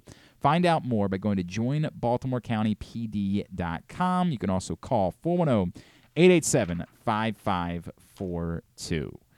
Uh, quickly from Joe. Joe said, I, I'm not worried about the process, but I think you're right that if I had found out about it a week ago, I would be worried about the process. I do still think that the good of Todd Monken outweighs any potential Harbaugh interference that was run during the course of the search process. I believe the Ravens have the right guy. Yeah. I I I don't know. I I don't even know if it's fair to say Harbaugh interference because I don't know that he interfered as much as it was just kind of a, you know, unique circumstances. I don't know. Just makes me feel a way. That's all. Just made me feel something. That's it. And from Chris, Chris said, Glenn, I feel like you're trying to start a controversy. No, I'm not. Chris, I mean, if that's it, maybe you're new, and I get it. Like, we started doing the radio show a year ago. There were people that maybe showed up over here that had never listened before, that don't know my shtick. I, I'm just not that guy. I think it's relevant and warrants a conversation. I I don't think it's a controversy at all. If you listen to the every ounce of the conversation we just had, I don't know how you could possibly think that I'm suggesting that it's some sort of controversy. It's it's not. It's just the route they took to hire a coach.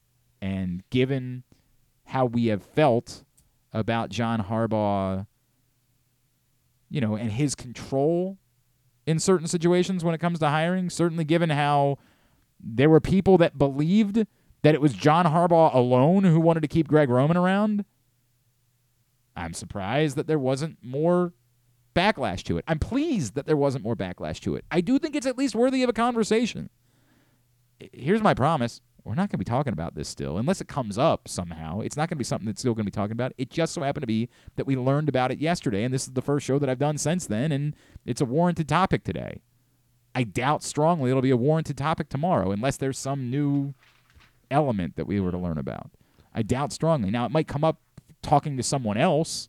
Like when Stan's here on Friday, maybe because it's the first time I talk to him about it, it comes up. Or if Drew was here, where the hell is Drew, by the way? What's going on with uh, he declined to say. It was. Yeah, I got I'm some making, it more, I'm questions making it more mysterious. I than it got is. some questions about He said that. he couldn't It come in makes me today. very, very interested. All right, uh, let's get into Would You Rather Wednesday for today. Again, we're going to be doing this before we uh, get most of your responses. I understand that because we're just getting them up now. Uh, Facebook.com slash Glenn Clark Radio, at Glenn Clark Radio on Twitter. Would you rather, number one, would you rather? By the way, I need to tell you about this. What am I doing? Would You Rather Wednesday is now brought to you by Birdland Sports because this is very cool. Birdland Sports, started by our friend Josh Soroka to provide high quality, cool baseball, O's gear, player shirts, themed shirts, fun stuff at lower costs than what you have to pay somewhere else. Josh Soroka has decided that whoever we pick as the winner is just getting hit, hooked up with the t-shirt of their choice. Any t-shirt that they have at birdlandsports.com. And if you go right now to birdlandsports.com, you're going to see so many. The Hillbilly Hays shirt is very popular. The Maverick Gunnar Henderson t-shirt is really popular. The uh, the the the Omar style uh, Orioles are coming with the bird is very next Tampa, popular. next Tampa. The next Tampa. If you've decided to get on board with after you heard David Samson yesterday, you're like, man, I'm on board with the next Tampa. That shirt's available. Uh, I like the Thank God I'm a Country Bird T-shirt. There are so many awesome T-shirts. A- any one of them can be yours. Well, you can go to birdlandsports.com and buy it. Like you could just do that, and I would encourage you to because you'll get it in time for opening day. But someone who participates in Would You Rather Wednesday at random is going to be hooked up with a free T-shirt of their choice. Pretty good deal, right? Pretty awesome. Again, birdlandsports.com is the website for you to check out what they have available. Now, with that said, would you rather number one? Would you rather the Ravens, indeed, I'm sorry, are going to trade away Lamar Jackson. In either What? one of these scenarios. What are you? This is the question. In number one, they trade him and replace him with AR. Aaron Rodgers. They trade back a couple picks, they get Aaron Rodgers. In number 2, they replace him with AR, drafting Anthony Richardson. Which they don't have to trade any picks for, obviously. So AR or AR as Lamar So- Jackson. Wait, wait, I'm going to roll them out, then we'll talk about them, all right? Number two, a baseball genie. Love is- baseball genie. I do love baseball genie. I don't know if he's the same as the football genie, but they're number two. Baseball genie has offered you a deal. The Baltimore Orioles will reach a World Series in the next five years. He's not going to promise you how that World Series plays out. You don't get a promise that they're going to win the World Series, but he's going to promise you that the Baltimore Orioles will reach a World Series in the next five years. Right. But both Adley Rutschman and Gunnar Henderson will be gone by the time their team control runs out. Or he's going to promise you that both Adley Rutschman and Gunnar Henderson will both be here for a decade. But there is no promise of whether or not they will reach a World Series while they're here. Gotcha. All They're right? definitely going after five in the first. They're gone. What I mean, it's it's it's staggered obviously because Adley Right, right. started They're like gone after team control. Okay. Right. When their team control is up, they're gone by then. So it might be that they leave then as a free agent. They've been traded beforehand. Whatever you'd hope. We don't Manny Machado this and you get mm, nothing in you- return. I mean, somebody from the Manny Machado deal has ended up working out. That Yeah, we did. sure. Uh, who, Dean Kremer, Kremer, right? Dean Kremer, exactly yeah. right. Like the, Dean Kremer proved to be the prize the Manny Machado trade. Yusniel Diaz isn't gone yet. He, no, he, he is, isn't he? Is he? Did yeah, they think finally the give up? Got him they back. finally gave up on it. Yeah. All right. Dodgers. I think the Dodgers like that's how much I stopped paying attention at some point. And number three, would you rather? I don't know if you, did you see the pictures going around this week of uh, Gisele at uh, Carnival down in Brazil? I did not. Oh boy, Gisele is uh, maybe ready to announce to everybody that she is very much on the market. Gisele looks great. So would you rather? You're not. You understand? You're single. Don't know why you're single. Don't know what happened. I'm sorry, but you're single. It's very important. You're single. Would you rather find out? I don't know why, I but thought Gi- you were like specifically talking to me for a second. no, no, no. like- It, it, I it- up everybody, I everybody. you Yes, talking to the- yes. Royal we.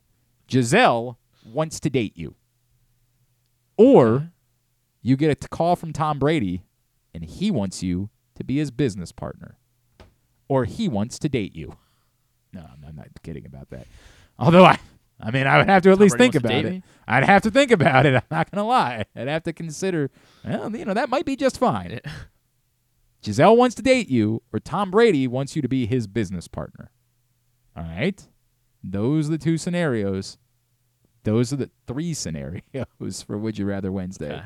Brought to you by Birdland Sports, and they are up at Glenn Clark Radio on Twitter, facebook.com slash Glenn Clark Radio for you to get your responses in. Number one, Would You Rather? The Ravens are moving on from Lamar Jackson. They trade some of the picks they get back for Lamar in order to land Aaron Rodgers, AR, or they don't trade any of those picks and they use a pick on Anthony Richardson, AR. Man, I mean, I, obviously the long term, a more long term solution is going with a draft pick. We have no clue. I mean, you have no clue with any of the any of the rookie quarterbacks. We have no clue with Anthony Richardson. I feel like because I want to say the Ravens are. A, I mean, the Ravens are always in a good window, like because they always compete. But I feel like they're in a really good window right now. The defense should be just as good. I, I don't know if I want to say that, but they should be really, really good again it seems like they know that they need to go get a receiver. Um, and if you give Aaron Rodgers a DeAndre Hopkins or Mike Evans or even you know some rookie in the second round, I guess you know, I, you think that would be really good wi- along with a healthy Rashod Bateman. Mm-hmm. I think I would say in that scenario, I'd You rather have, have. to, you have to go the stopgap route and take Aaron Rodgers. This is the very awkward part I for have me, to go right? Colts. I have to go Indianapolis Colts. because pick- because this speaks to my thing that like did, but don't, then Aaron Rodgers is getting paid fifty million, right? uh, yes, presumably. So Yeah, why wouldn't why wouldn't you have just done that for Lamar, right? Because it's the principle of the words fully guaranteed, Yeah. which as I keep trying to say, imagine losing your quarterback over some words. Not over the actual money cuz Lamar's going to get all the money over some words. Can only do this so many times. It's infuriating. Um, anyway, the moral of the story being I am struggling with this because I've said I don't want a bridge quarterback. If you're moving on from Lamar Jackson, it's to draft your next quarterback. I don't really want that to be Anthony Richardson either. So how do I handle this? And Aaron Rodgers is a bridge quarterback, but he ain't Derek Carr, right? Like even at his older age, you still think there is a higher level for Aaron Rodgers than there is for Derek Carr. So what do you do with all of those things? I still think you have to draft your quarterback. I still think you can't be going this way. I don't know. They can man. draft Hendon Hooker in the third. I, right? I uh, understand, but we're not presenting that scenario. We're presenting the scenario where they take Anthony Richardson. That's I get what you're saying is if they, they- yeah, if go they, they go the Aaron Rodgers route. I I hear you. I, Now I gotta stop, ya. start mapping this out. See how we can bring in Aaron Rodgers. All right. Um, some we are getting a few responses in quickly. Brian Reynolds says, "Give me Rodgers." Uh, our buddy Josh Soroka from Birdland Sports checks in. Aaron Rodgers. I'll always take proven over unproven. Um, Sean Rodgers, Super Bowl this year or bust, and Anthony Richardson is a bust. Um, I hear you. And mean- from uh, from Tony, Tony says, "Oh, I hate everything about this." Somebody else got in with that. Was like, "Is there a third snap?" No, it's a game. Trust me. I know. I don't want to lose Lamar either. Uh, but Tony says, "I guess ultimately between the two, I have to default to Aaron Rodgers because he's Aaron Rodgers." Do you think this? How much does this change if you put Will Levis or it would change it for sure if it was one of the three top guys. If it was one of the three top guys, and Will Levis would be the third of those 3 Mhm. If it was Stroud or Young, I think it would almost be almost definitely not a hundred percent by any stretch of the imagination because it's still Aaron Rodgers on the flip side. But I think it would lean significantly towards give The me one of the top the top two guys, the guy that you're building around. That to me is what you're supposed to do when you're in the market for a quarterback. Uh, number two, again, football or baseball genie. Hell, it could be a football genie that offers it. I just dabbling, right? I don't know. Baseball genie has offered you a deal. Next five years, the Orioles are reaching a World Series. Again, reaching a World Series. But Adley Rutschman and Gunnar Henderson are gone by the time their team control runs up. Or you get those guys for a decade. A decade with no guarantee of what they're going to win in the process. man? That's uh, this th- that one's really tough. I f- ah, man, I mean It you- is, isn't it? So you're saying before my 27th birthday? No, I guess I'd be 26. But uh, the Orioles would be in a World Series by my 27th birthday. Yeah, I guess they could be that year. Um, and then which would be really cool. That's why that's why I mentioned that. Who cares? I do. I do. It's, it's, it's my would you rather. But why does it matter that it's by your 27th birthday? Like, Because why be- is- because I don't know. To, what is you know, for a long time, it seemed like they're never. I ever- understand that, but what is significant about 27? If I told you it was 29, would it make a Well, difference? because I'm going to live to be 100. So if you know, Jesus Christ, just get to the four, the you know, about it. a quarter of my life. we life. got a guest coming up here in a little bit. Get to it. Um, and I really, yeah, I mean, I really want to get to the World Series, but I, I mean, I, whatever happens, happens. But these guys are here for ten years, and I think they should be really, really good. Everyone thinks they should be really, really good. Uh huh. So I think I'll say, uh, take, give me the two stars, okay, for ten years, and you know, whatever happens, happens. Could be ten World Series. Um, that's probably kind of Adit makes a point that's similar. Similar, he says non guarantees can be anywhere from zero to ninety five percent chance that it will happen at least once in those ten years. Odds are increased with those two. So give me Adley and Gunnar for a decade. Meanwhile, Joe says easily World Series. You can take the entire farm system for that. I feel like you would feel differently about that if they lost that World Series. 'Cause I, I would I agree, and it's one of one of the scenarios that you presented as a hypothetical involved them winning a World Series. I, I give you my foot for the Orioles to win a World Series. Right. There's there's nothing there. You can't come up with a scenario on the flip side that compares to winning a World Series. But you don't get that promise. You only get there in the World Series. Would you have felt so good about this if you get there and they lose? That's what makes it compelling. That's what makes it interesting. Josh Roca, give me a World Series. Uh, take whoever you want. All I want is a World Series. Uh, Sean, Gunnar and Adley are nice, but flags fly forever. Give me the World Series. Again, you, I, I hope you guys are catching what I said. He wants the AL pennant. It's not a promise of winning the World Series. The result is not guaranteed. It's just that you're going to get there. Maybe the argument's that you know American League pennant is better than I, by the way, the answer for me is the World Series only because you have a chance. Like I'm guaranteed the chance to win a World Series. I will take that in a heartbeat and live with the the ramifications of that. Give me the chance that I'm going to win a World Series. And I know your argument will be, well, you're You going to have chance a every chance. year. Eh, I got to see more of this. Like right now, am I comfortable that even with Gunnar Henderson, and Adley Rutschman for the next decade, the Orioles are going to win a World Series? Yeah. No, I'm not, because then they're saying they're not going to spend money. Like I'm Right, not comfortable. yeah. So in the one scenario where I'm promised the chance, I got to take that. I got to take that in that pro- process. And then number three, would you rather? Don't know why. Can't tell you. But you get a phone call today. She's feeling good. Gisele Bundchen wants to date you. Or you get a phone call today from Tom Brady. He says, Hey, dog, would kind of like to bring you on as a business partner. Which would you rather? Um, mm, I think uh, I think it's pretty obvious that because Gisele's uh, what her net worth is big higher than Brady's, so I can just become a business partner with her, right? Mm, all you know is that she wants to date you. You don't know anything else. So I can do multiple forms of business. All you know is she wants to date you. That's it. There'd still be a lot of perks that come with that, so uh, I think I would date Gisele. I mean, this is the ultimate problem, right? Is I think from a financial standpoint, the smarter move is to be Tom Brady's business partner, right? Because Tom Brady's quite wealthy and what he does matters, things along those lines. Like, and whereas if you just date Gisele in two weeks, she could be like, right, you're an idiot, and I could be dating Channing Tatum. I could be dating whoever the f I. I don't even know who's like the hot young Jack Harlow. Paul I could- Rudd. Yeah, the yeah, hot young. young. guy, right? It's Paul Rudd. I, by the way, Jonathan how Majors. How lucky would we be? I could be dating Jonathan Majors next week. Why am I doing this? Gisele could toss you to the trash in two weeks. Whereas if you're a business partner, that's going to involve you getting a bit of a golden parachute should you be forced out at some point. Like you're going to have a contract that allows you to do it. So from a business standpoint, the right move. Built some connections with Tom Brady. Then on the flip side, do you believe that you're just such a charmer that you can wow Gisele Bundchen while you're dating her and end up becoming Mr. Bundchen? And then, you know, life is good for the rest of your life. Oh, you'd be taking her Yeah, name. yeah, I I, promise you, you'd be taking her name. There is no world in which she's becoming Gisele Bass. That's not happening. This makes this very difficult, man.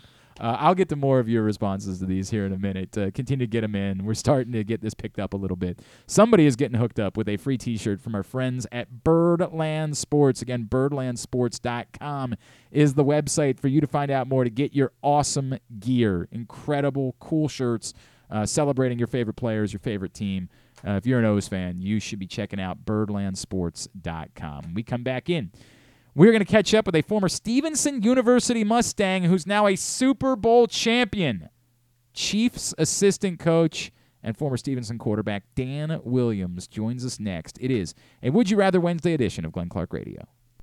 The Baltimore County Police Department is hiring. Entry level officers started over $60,000 and over $64,000 for lateral officers, with $10,000 signing bonuses available. Plus, cadets started over $32,000. Great benefits are available like medical, dental, and vision insurance, tuition reimbursement, 15 sick days per calendar year with no limit, career advancement to more than 20 specialized units, and more, with further incentives for military service members and veterans. A passion for service, a career for life with the Baltimore County Police Department. Find out more at joinbaltimorecountypd.com or call 410-887-5542. Must be a United States citizen, have a valid driver's license, and a high school diploma or GED equivalent.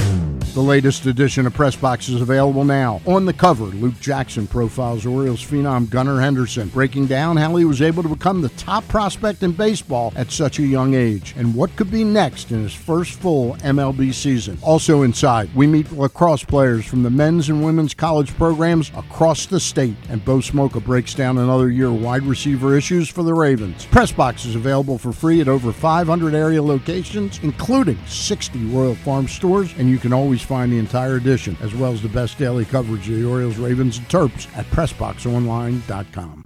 There's something for everyone this February at Laurel Park. Come watch live horse racing every Friday through Sunday and join us on Saturday, February 18th for the Winter Stakes Spectacular featuring six stakes races and $900,000 in purses, including the General George and Barbara Fritchie Stakes. The fun doesn't stop there. Stick around for our Winter Mardi Gras celebration with live music, delicious food and drinks, and a carnival atmosphere. Plus, don't miss out on President's Day holiday racing on Monday, February 20th. Visit laurelpark.com for more info. That's laurelpark.com for more. See you at the track.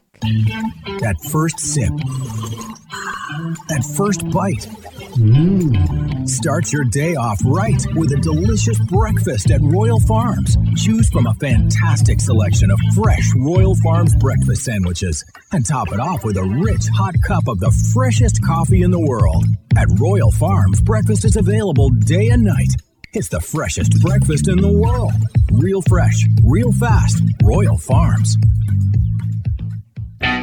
Stan the Fan here, welcoming back one of my favorite sponsors, the Costas Inn. And everybody around Baltimore knows the Costas Inn is a great place to go and grab crabs, steaks, salads, soups, whatever's on your mind to eat in person. But did you know that the Costas Inn has upped their game? They are now one of the premier takeout places in Baltimore. Give them a call now to order your food 410 477 1975. That's the Costas Inn over 4100 North Point Boulevard.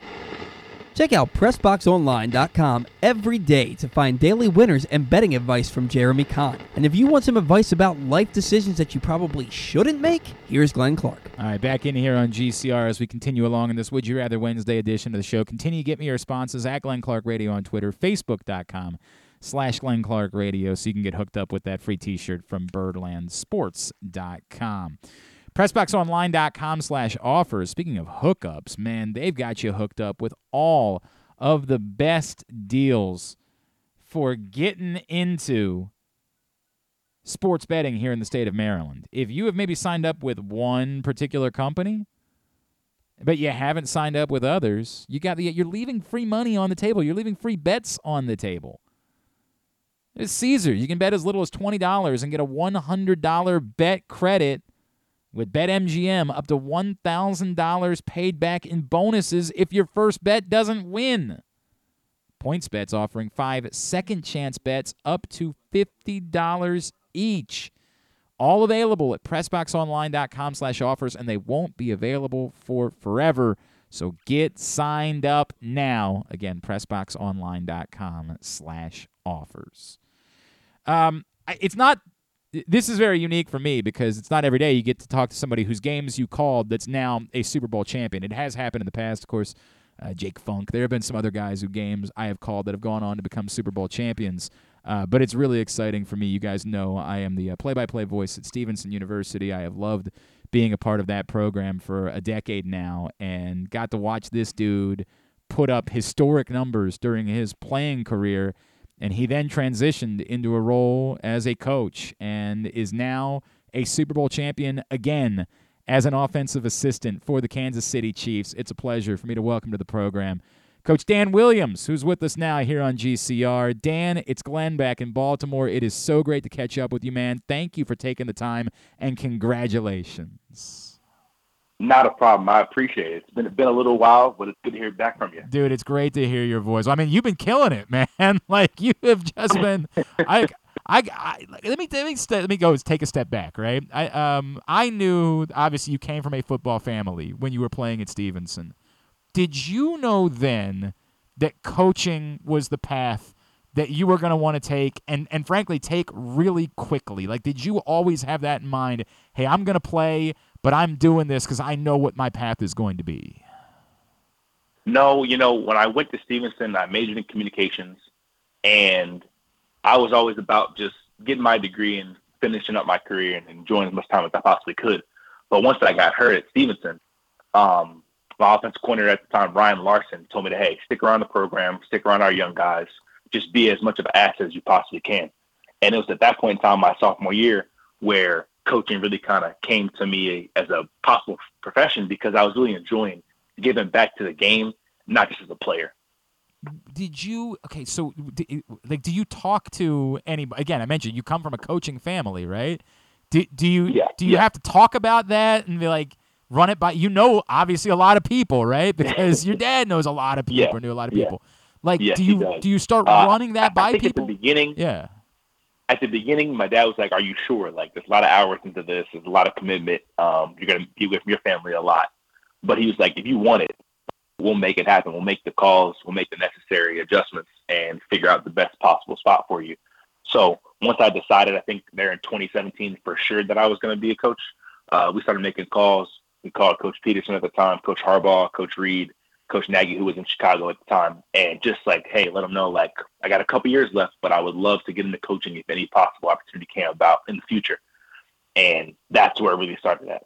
Wow, I, but, and, and look where you are now. Like, look how quickly that worked out, man. It's it's. Did he? Did your dad ever try to talk you out of it? Did he ever try to say like, "Hey, man, I I, I know, but let me tell you why you shouldn't do this"? Was there ever a moment like that? It's... He he just he just laid out the details as to, hey, look, this is what's gonna what it's gonna be like. This is how much time you're gonna miss. These are the benefits that you'll get from coaching. I mean, it's the NFL. It's, it, if that's where I ended up landing, mm-hmm. it's a great time to be in the NFL because of the amount of popularity that's been going on and things can rise quickly for you. So he kind of laid out both the pros and cons for me. But at the end of the day, he allowed to be my decision. And my mom was fully on board too, That's which cool. helped a ton. That's cool. And obviously, he got the benefit of being in the same city for. Not everybody gets to do that in this process. Usually, no, you don't. Not at all. Right? You don't spend 20 years with the same team uh, when you're working as a football yeah. coach. So uh, it, it certainly went a long way. Dan Williams is with us here on GCR. Um, Dan, with that said, did did you have a prior connection, like yourself personally, with any uh with Andy Reid, with any of these guys that your father had been around? Did you know them well enough that you were like comfortable on the phone when these opportunities first started coming your way? Yeah, you know, Coach Reid had been in my life since I was about two and a half, three years old there yeah. when he got into Philly in 1990, uh, 1999, his first season. So he's known me since I was a child. So to me, he was always like an uncle, just like when you see Coach Reid, say hello, and he would say, say hello back. And like I've known his kid my entire life. So when it came time for that the communication to happen with about a possible job, it never felt like I was necessarily interviewing, hmm. but I was just making a connection with an old friend, an old friend of my dad's. Um, and I think that is what really allowed it to make way into a possible internship and then a coaching position. That's awesome, man. Is he? As, by the way, I know it's now a different role because, like, you know, you're working for him, right? But like, is he as good of a yeah. dude as he comes? Like, he comes off like the most likable dude, maybe in the history of football. Like, we're almost there's a hell of a coach in Baltimore. Obviously, I don't want to take anything away from John Harbaugh, but there's almost an amount no of jealousy no because he just every time that damn commercial comes on and he says, I'm going to get to the bottom of this, I, I slap my knee because I like it so much. What's it like working with him and having him as a boss? And is he as likable in that role as he comes across to all of us in the game of football? Absolutely. He's one of the most genuine dudes that I've ever met, both football and not. Um, I think the fact that he brings a culture to the workplace that is about honesty and about the preparation and the details. So you know what you're getting day in and day out. There's no surprises. You know what's going to be expected of you.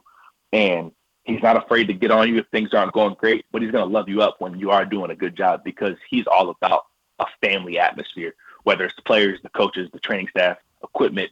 We're all a big family in Kansas City. And I think that's one of the biggest reasons why he's had so much success it's because of the culture he's established. That's really cool, man. Was there was there anyone in your life that it was a bit awkward that this one was against the Eagles? Was there anyone that was like, "Dan, I love you. Like understand, you're my guy, but I can't even pretend I am going to be rooting for you on Sunday. There's no way in hell I'm going to be doing that."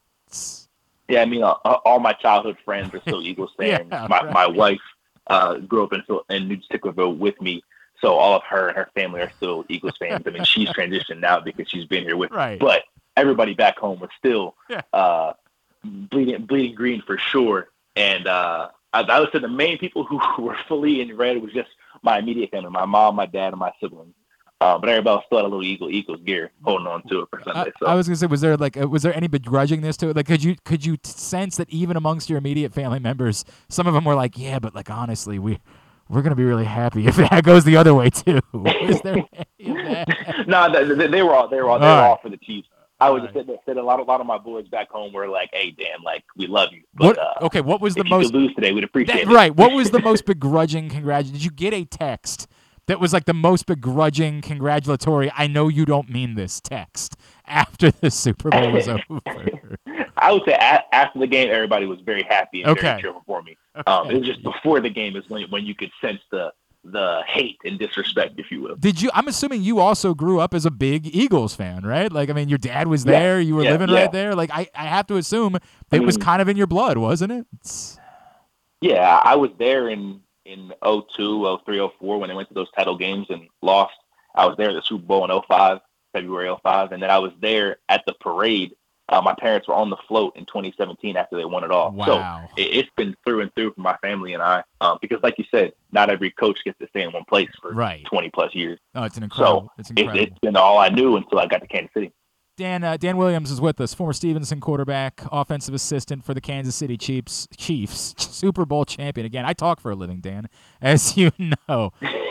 the, the decision for you to come to Stevenson, which was still a program very much in its infancy at that point, and the impact that being there, I, I, you know, I'm sure as a coach there are times where you do something and you're like, oh God, that I do that because I saw Hottle do it for a couple years, right? Like I, I'm sure those things come up. The impact and of the time that you spent at Stevenson and making that decision to come to such a young program, how do you carry that with you now in your coaching career? Yeah, you know, I, I give a lot of thanks to Coach Hottle for recruiting me uh, out of Sicklerville, New Jersey, out of Timothy High School. And his biggest thing during the recruitment process was, we're not going to guarantee you anything, but if you come here, you'll have a chance to compete. And that's all I ever wanted.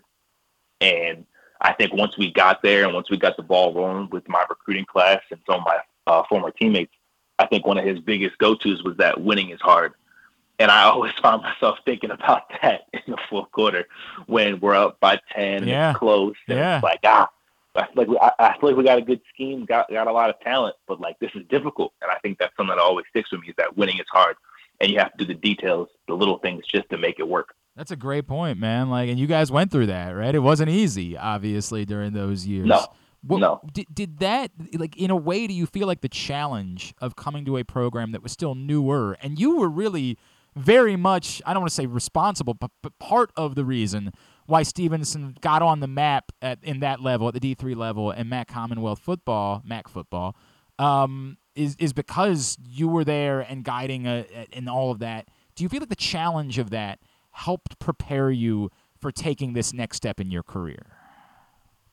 Oh, without a doubt. I think it gives me a fundamental level of understanding one, what it takes to win football games, and two, that your roots are who what makes you who you are. And I will never forget those days of 6 a.m. workouts with the, with the boys and 6 a.m. on the field in the spring during spring ball. And we didn't have pads because now that I'm in the NFL, you get a lot more of the glitz and the glamour. Yeah. But back there at D3, it's not as not as uh, highlighted. So I would say that you never forget about those days and you you cherish the moments you have now as a, as an NFL coach because it's not always like this. Man, that's a great point, right? Like it's you you you've been through it. like you they they didn't I don't think the catering was quite as good after road games at King's. College as it was at the Super Bowl. Man, I think it was just pretty much there's pizza. Definitely, definitely not as many fans either. Yeah, right. Like, uh, did you ever have a post game meal that wasn't pizza while you were at Stevenson? Uh, we had a couple that were catered by, by our, our uh, one of our uh, players' parents. We had a Okay, yeah, of all those, right, they would- yeah, sure. That was ever too extravagant. Right, no doubt, no doubt, it's what it was. Um, uh, Dan, the, to have the to the word Super Bowl champion. I know you, obviously you were part of it the the first time the Chiefs won, but now like that you've moved into more of a role as like a full time guy and clearly on that path. Did did this one mean even a little bit more to you because of your responsibilities? Yes, yes, no doubt about it. I think the first one, I, I told Coach Reid this uh, last week. I said, hey, um, the first one, I was trying to make sure I didn't screw anything up. You know, I had only been here for about six, seven months, and Right. we're in the Super Bowl.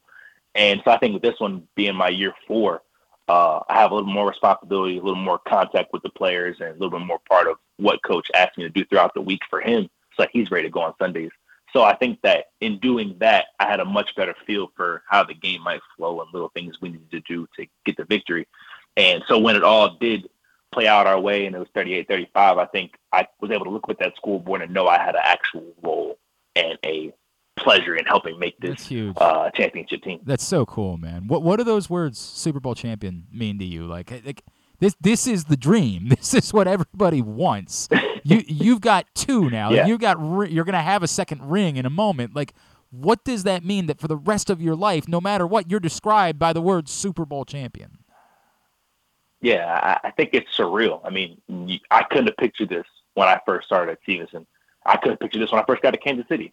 It's it's absolutely surreal, and it's a blessing just to be here and work with phenomenal athletes like Pat Mahomes, Travis Kelce, and be able to learn from Andy Reid, Eric Bieniemy, and those type of guys, just because all the knowledge and the experience that they bring to the table is just so important for a young guy like myself. Yeah, that's the that's the million dollar question, right? That we have to get to it. It's the awkward part. Do, do, do you even have to do any coaching when you have Patrick Mahomes as your quarterback? I mean, seriously, dude, it's don't you just say, hey, like go out there, fig- you'll figure it out. like we know you're Patrick Mahomes. Just go out there.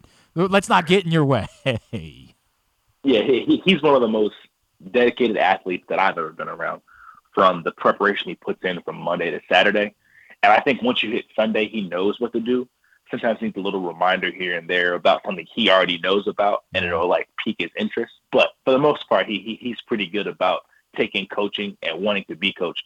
So any little tidbit of information you can give him, he's always ready to listen. Are you okay with us starting the rumor that you were the one that designed the play that worked twice for touchdowns in Super Bowls? Are you okay if we say I would I would say no. I, I ah. would definitely say no on that one. Because we were prepared to do it. We were prepared to start saying this was all on Dan Williams. This is why you need to hire him immediately to be your offensive coordinator no, because that he was, was that was not me. was that was not- not me. God, that was something though, man. Jesus, that was something.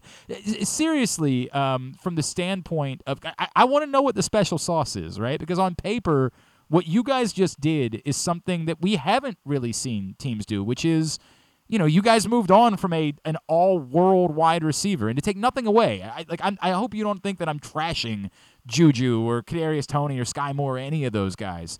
Um, but it's not on paper that you know the the the 15 20 million dollar wide receivers. It's not the guys that are thought of as being the biggest rock stars in the history of football. And yet you did it anyway and had this incredible offense. And I know it helps to have a Travis Kelce. I completely get that. He's a freak. He's unlike anybody else. But h- how did you do that? How did you buck the trend of you've got to have that type of guy in order to win a Super Bowl? You know, I, think I think we as an offensive staff came in in the offseason once we decided to trade Tyreek to Miami. I think we came in to understand we had to evolve as offense. Uh, Tyreek was a huge part of our success for those years he was here, and there's no doubt. I think a uh, first ballot Hall of Famer, dude is electric.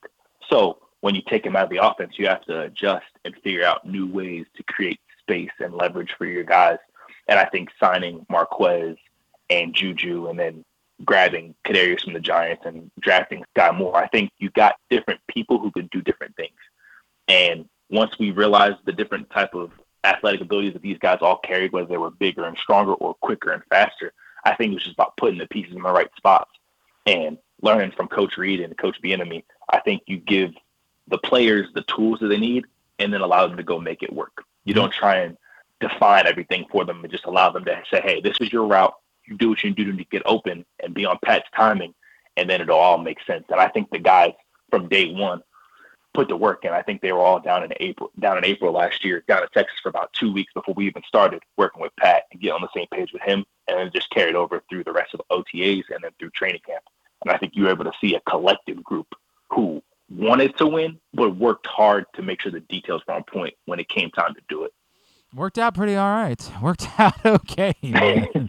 Um, did. the, the the local guy that you've been able to work with, uh, Orlando Brown Jr., right? Who obviously was born here, grew up here, and you know got his first taste of the NFL back here at home. And you know the, the Mhm. Ravens decided to move on from him, and he wanted to play left tackle. That's what he wanted to do, and.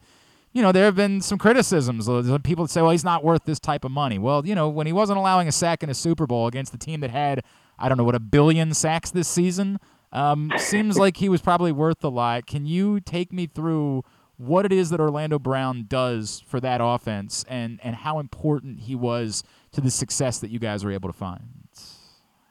Yeah, I, I think we were so grateful to get Orlando last year from the Ravens. Um, he is a stud of a young man, even before he steps on the field, and you see this massive three uh, 300 pound left tackle that can just move and put hands on anybody.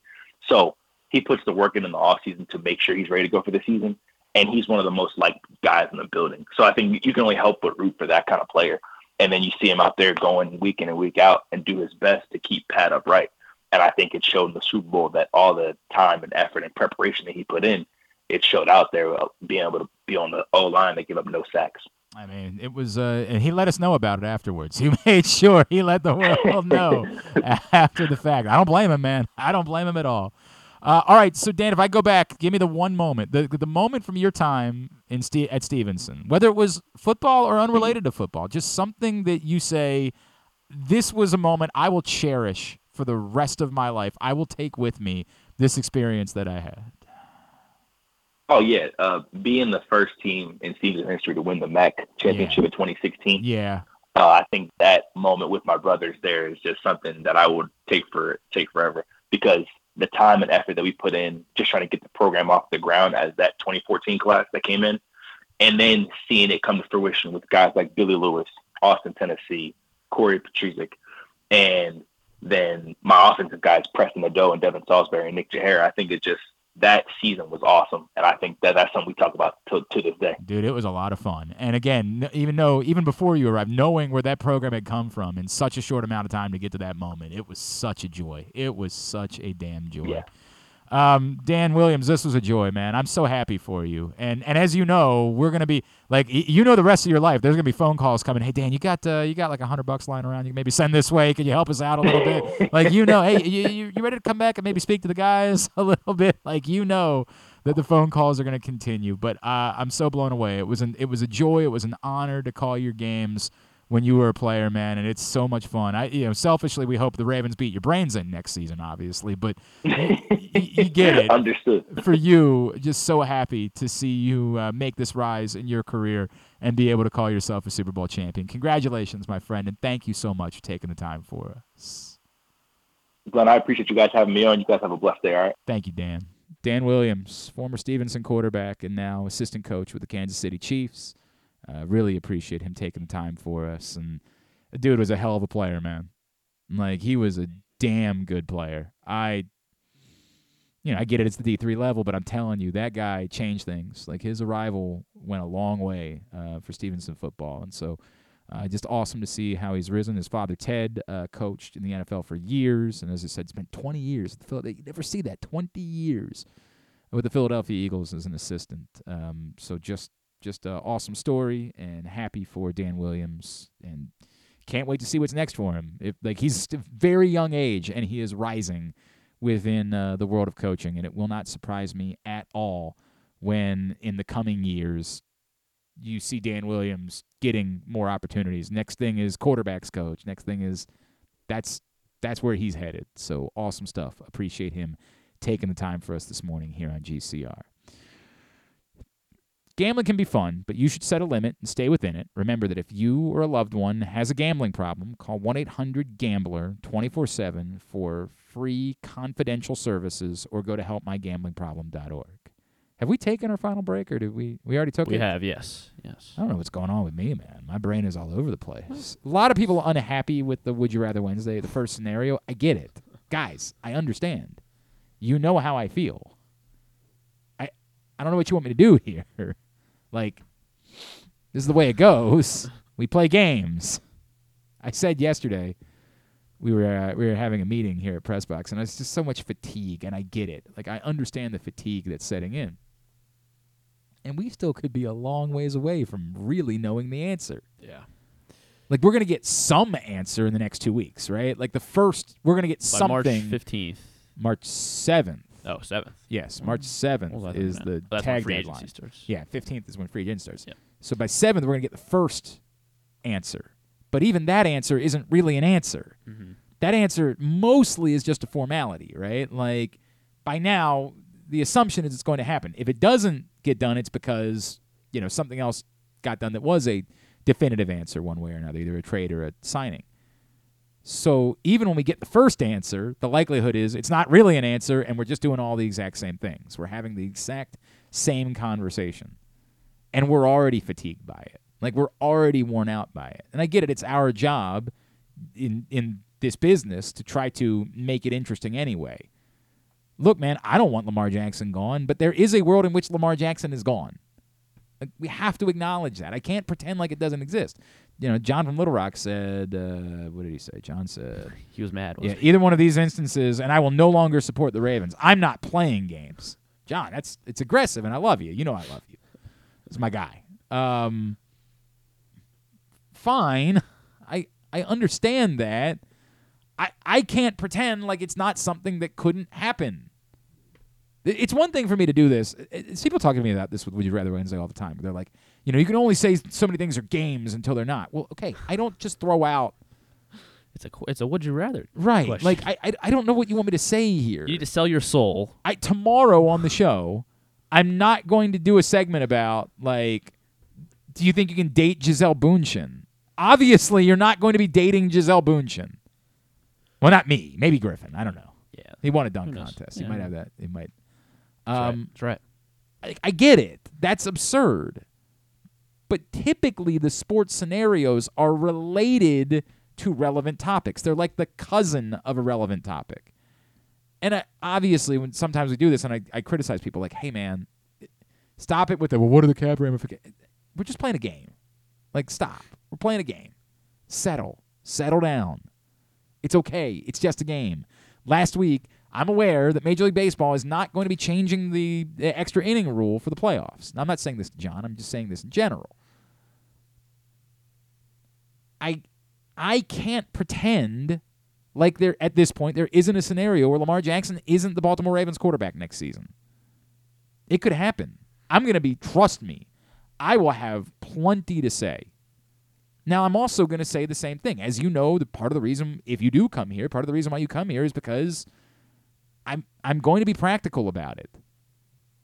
If they move on from Lamar Jackson, it will be a dark moment to me in the history of this franchise. It will be unjustifiable, but they will still get the right to prove that they know what they're doing. This thing where we all try to predict something that's been like kind of what sports media has been based on is brainless. You have no idea. I have. We think we have an idea. Like we think things. I thought trading Anquan Boldin in that moment was a really bad idea. Now, if the Ravens had gone out and picked up two wide receivers, Made another run, then then yeah, what I would what would I have been forced to say? I was wrong. When they drafted Lamar Jackson, my problem was not with Lamar Jackson, but you might remember that night I said I'm not on board with this, and the reason was because I didn't think that coaching staff had earned the right, or that franchise had earned the right to throw the quarterback under the bus when they had never solved their wide receiver problem. That instead of solving the problem, they were wagging the dog. Well, the problem's the quarterback. Well, as it turns out, we were both kind of right, right? They found a iconic gem of a quarterback that was drastically better than what they had.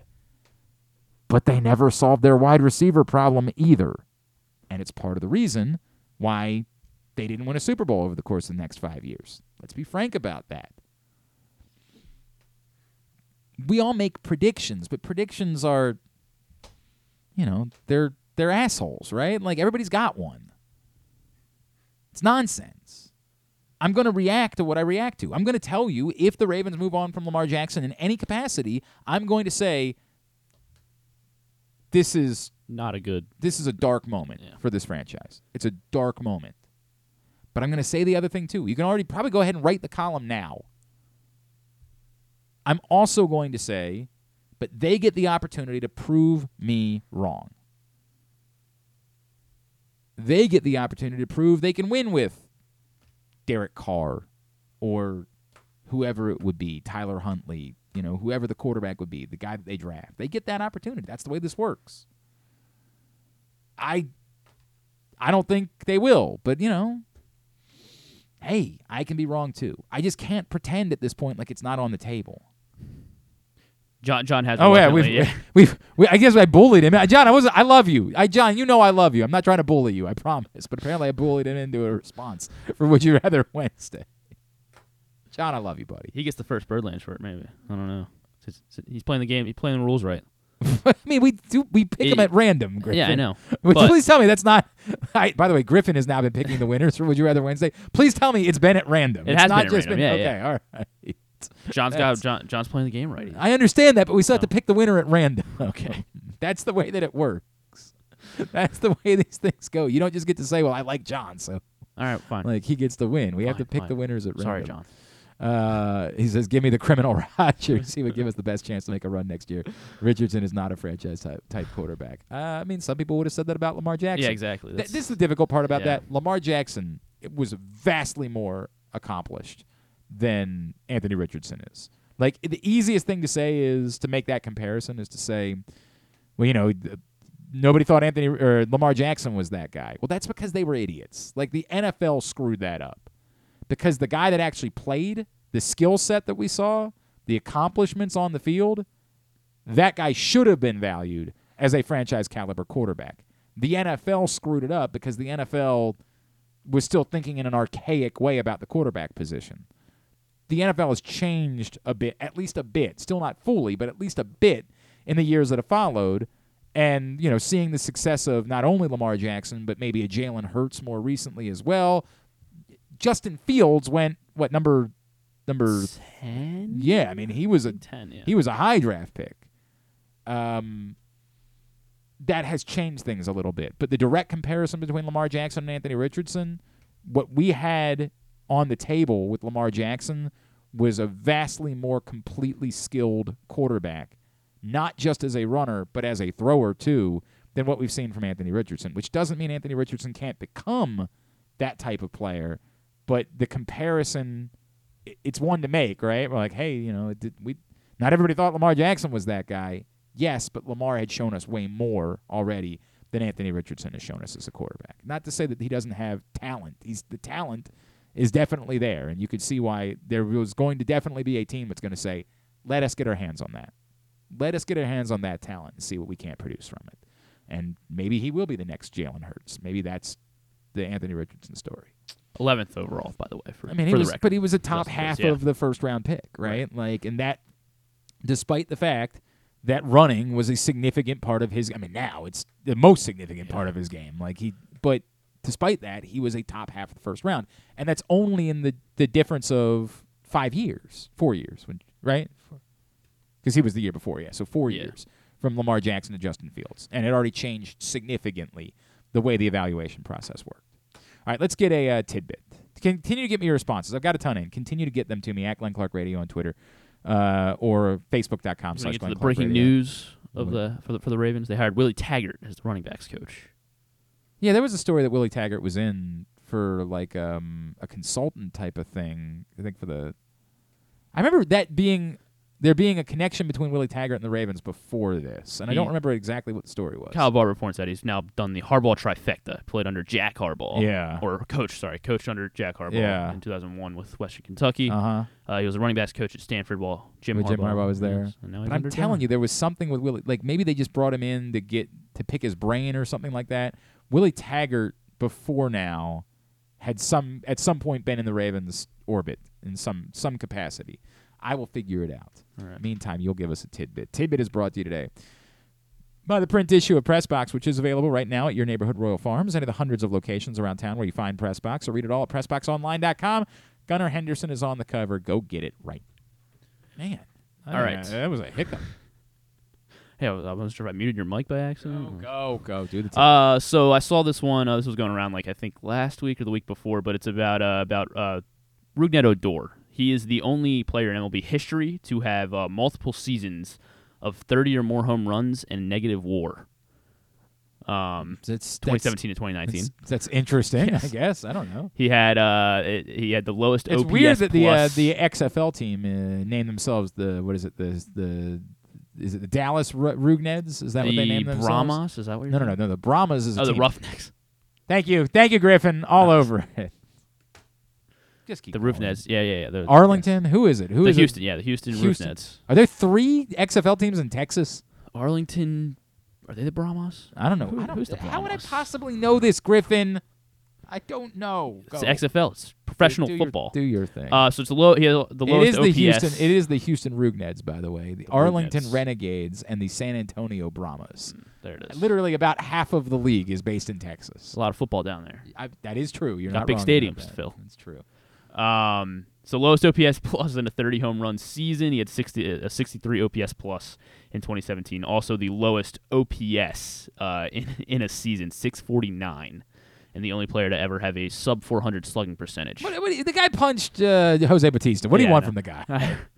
um, yeah, so I just saw that going around. But it, so did make me want to flip the question and then see if you could name uh, the players with the highest OPS in a 30 plus home run season, which I guess technically is just going to be the highest OPSs ever. The highest Um, OPS. th- there's three guys that have the top 12 seasons.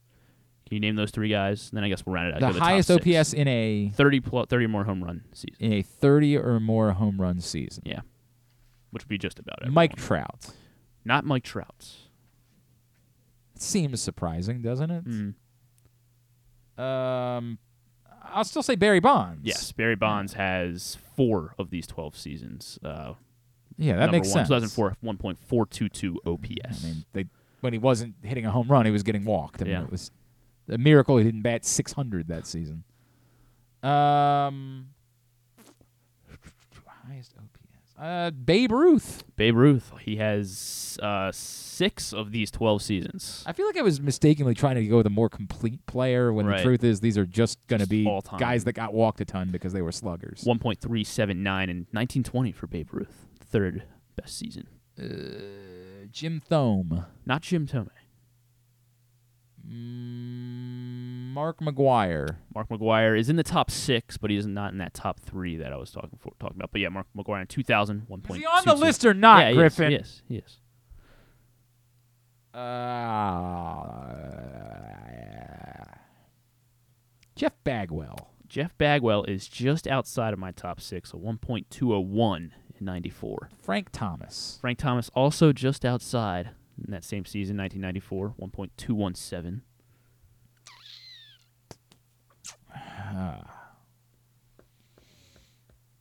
I don't know, man. I just don't know what would make someone else specifically on this list. That's the problem that I'm having. Um, all right, are, are, are we? Should I be thinking more modern or more? More, yeah, definitely more okay. not modern. Ted Williams. Ted Williams on this, uh, he's in the top 12 twice.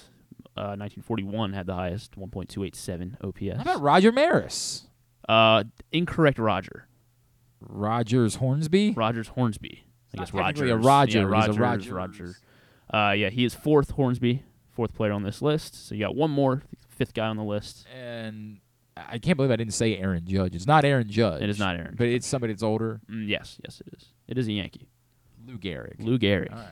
1.240 in 1927. This is a very difficult specific list to get Yeah. to. It's a very just the specifics of it are tough to, to come up with. But uh, there you go. There, Yeah. There's that. So got that going. Nice, nice ball players.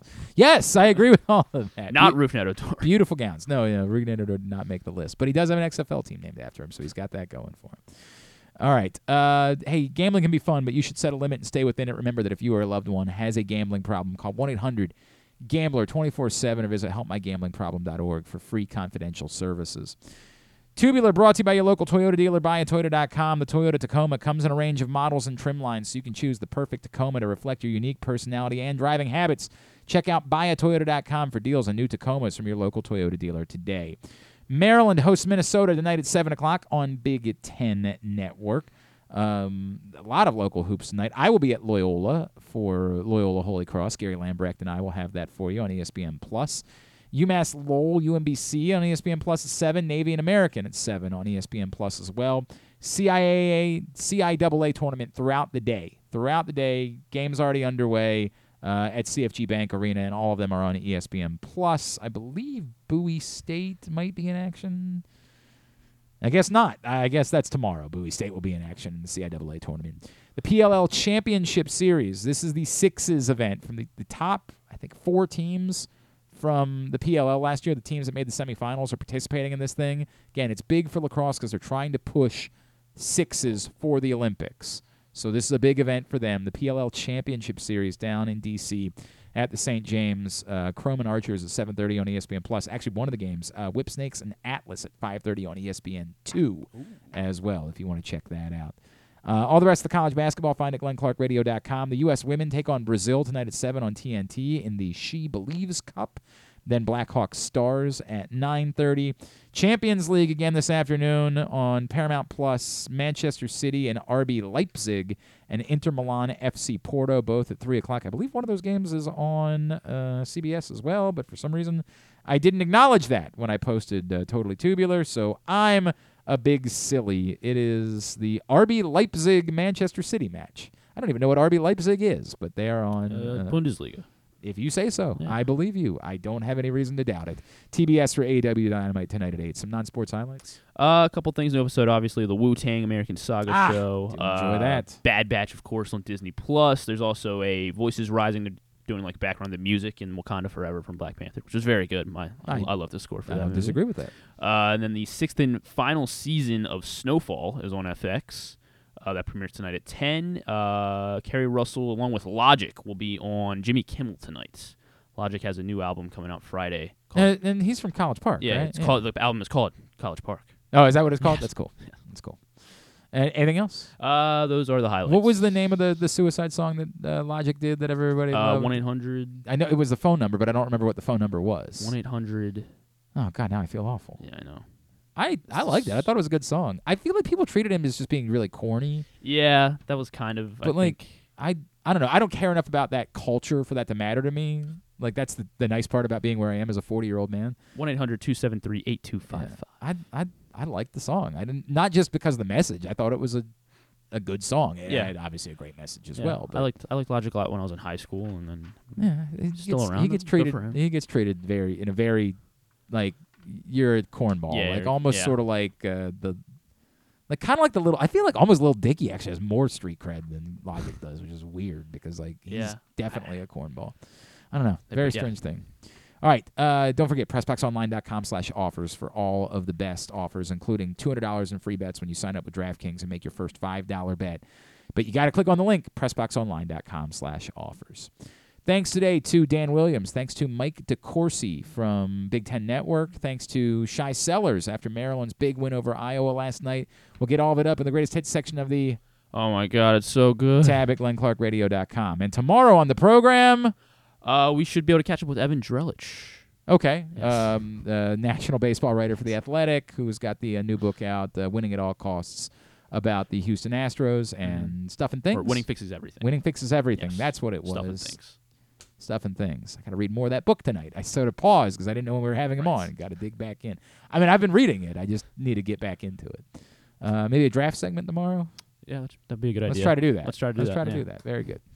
Thanks everybody at Pressbox, all of our great sponsors and partners, including the Baltimore County Police Department, Problem Gambling, Royal Farms, Costas Inn, Maryland Jockey Club, Great Eights Memorabilia, Maryland Vascular Specialist, Birdland Sports. Don't forget, get your responses throughout the day. Facebook or Twitter at Glenn Clark Radio for Would You Rather Wednesday. Somebody is winning a free T-shirt from BirdlandSports.com, and they're awesome. I this is a such a cool thing that we're doing uh, with the Birdland Sports. Get your T-shirt again, BirdlandSports.com, but you got to respond at Would You Rather Wednesday, or no, at Glenn Clark Radio for Would You Rather Wednesday. Yes. My mouth, Correct. I- I'm I'm out here. My mouth's out here. My brain's somewhere back here. I got to get them together. All right. Thanks to uh, your local Toyota dealer and buyatoyota.com as well. Thanks to Griffin at Griffin underscore Bass. Follow us on Twitter, Instagram, and TikTok at Glenn Clark Radio. Have a great Wednesday evening. Go Terps, go Loyola, go UMBC, go Navy. Duke sucks.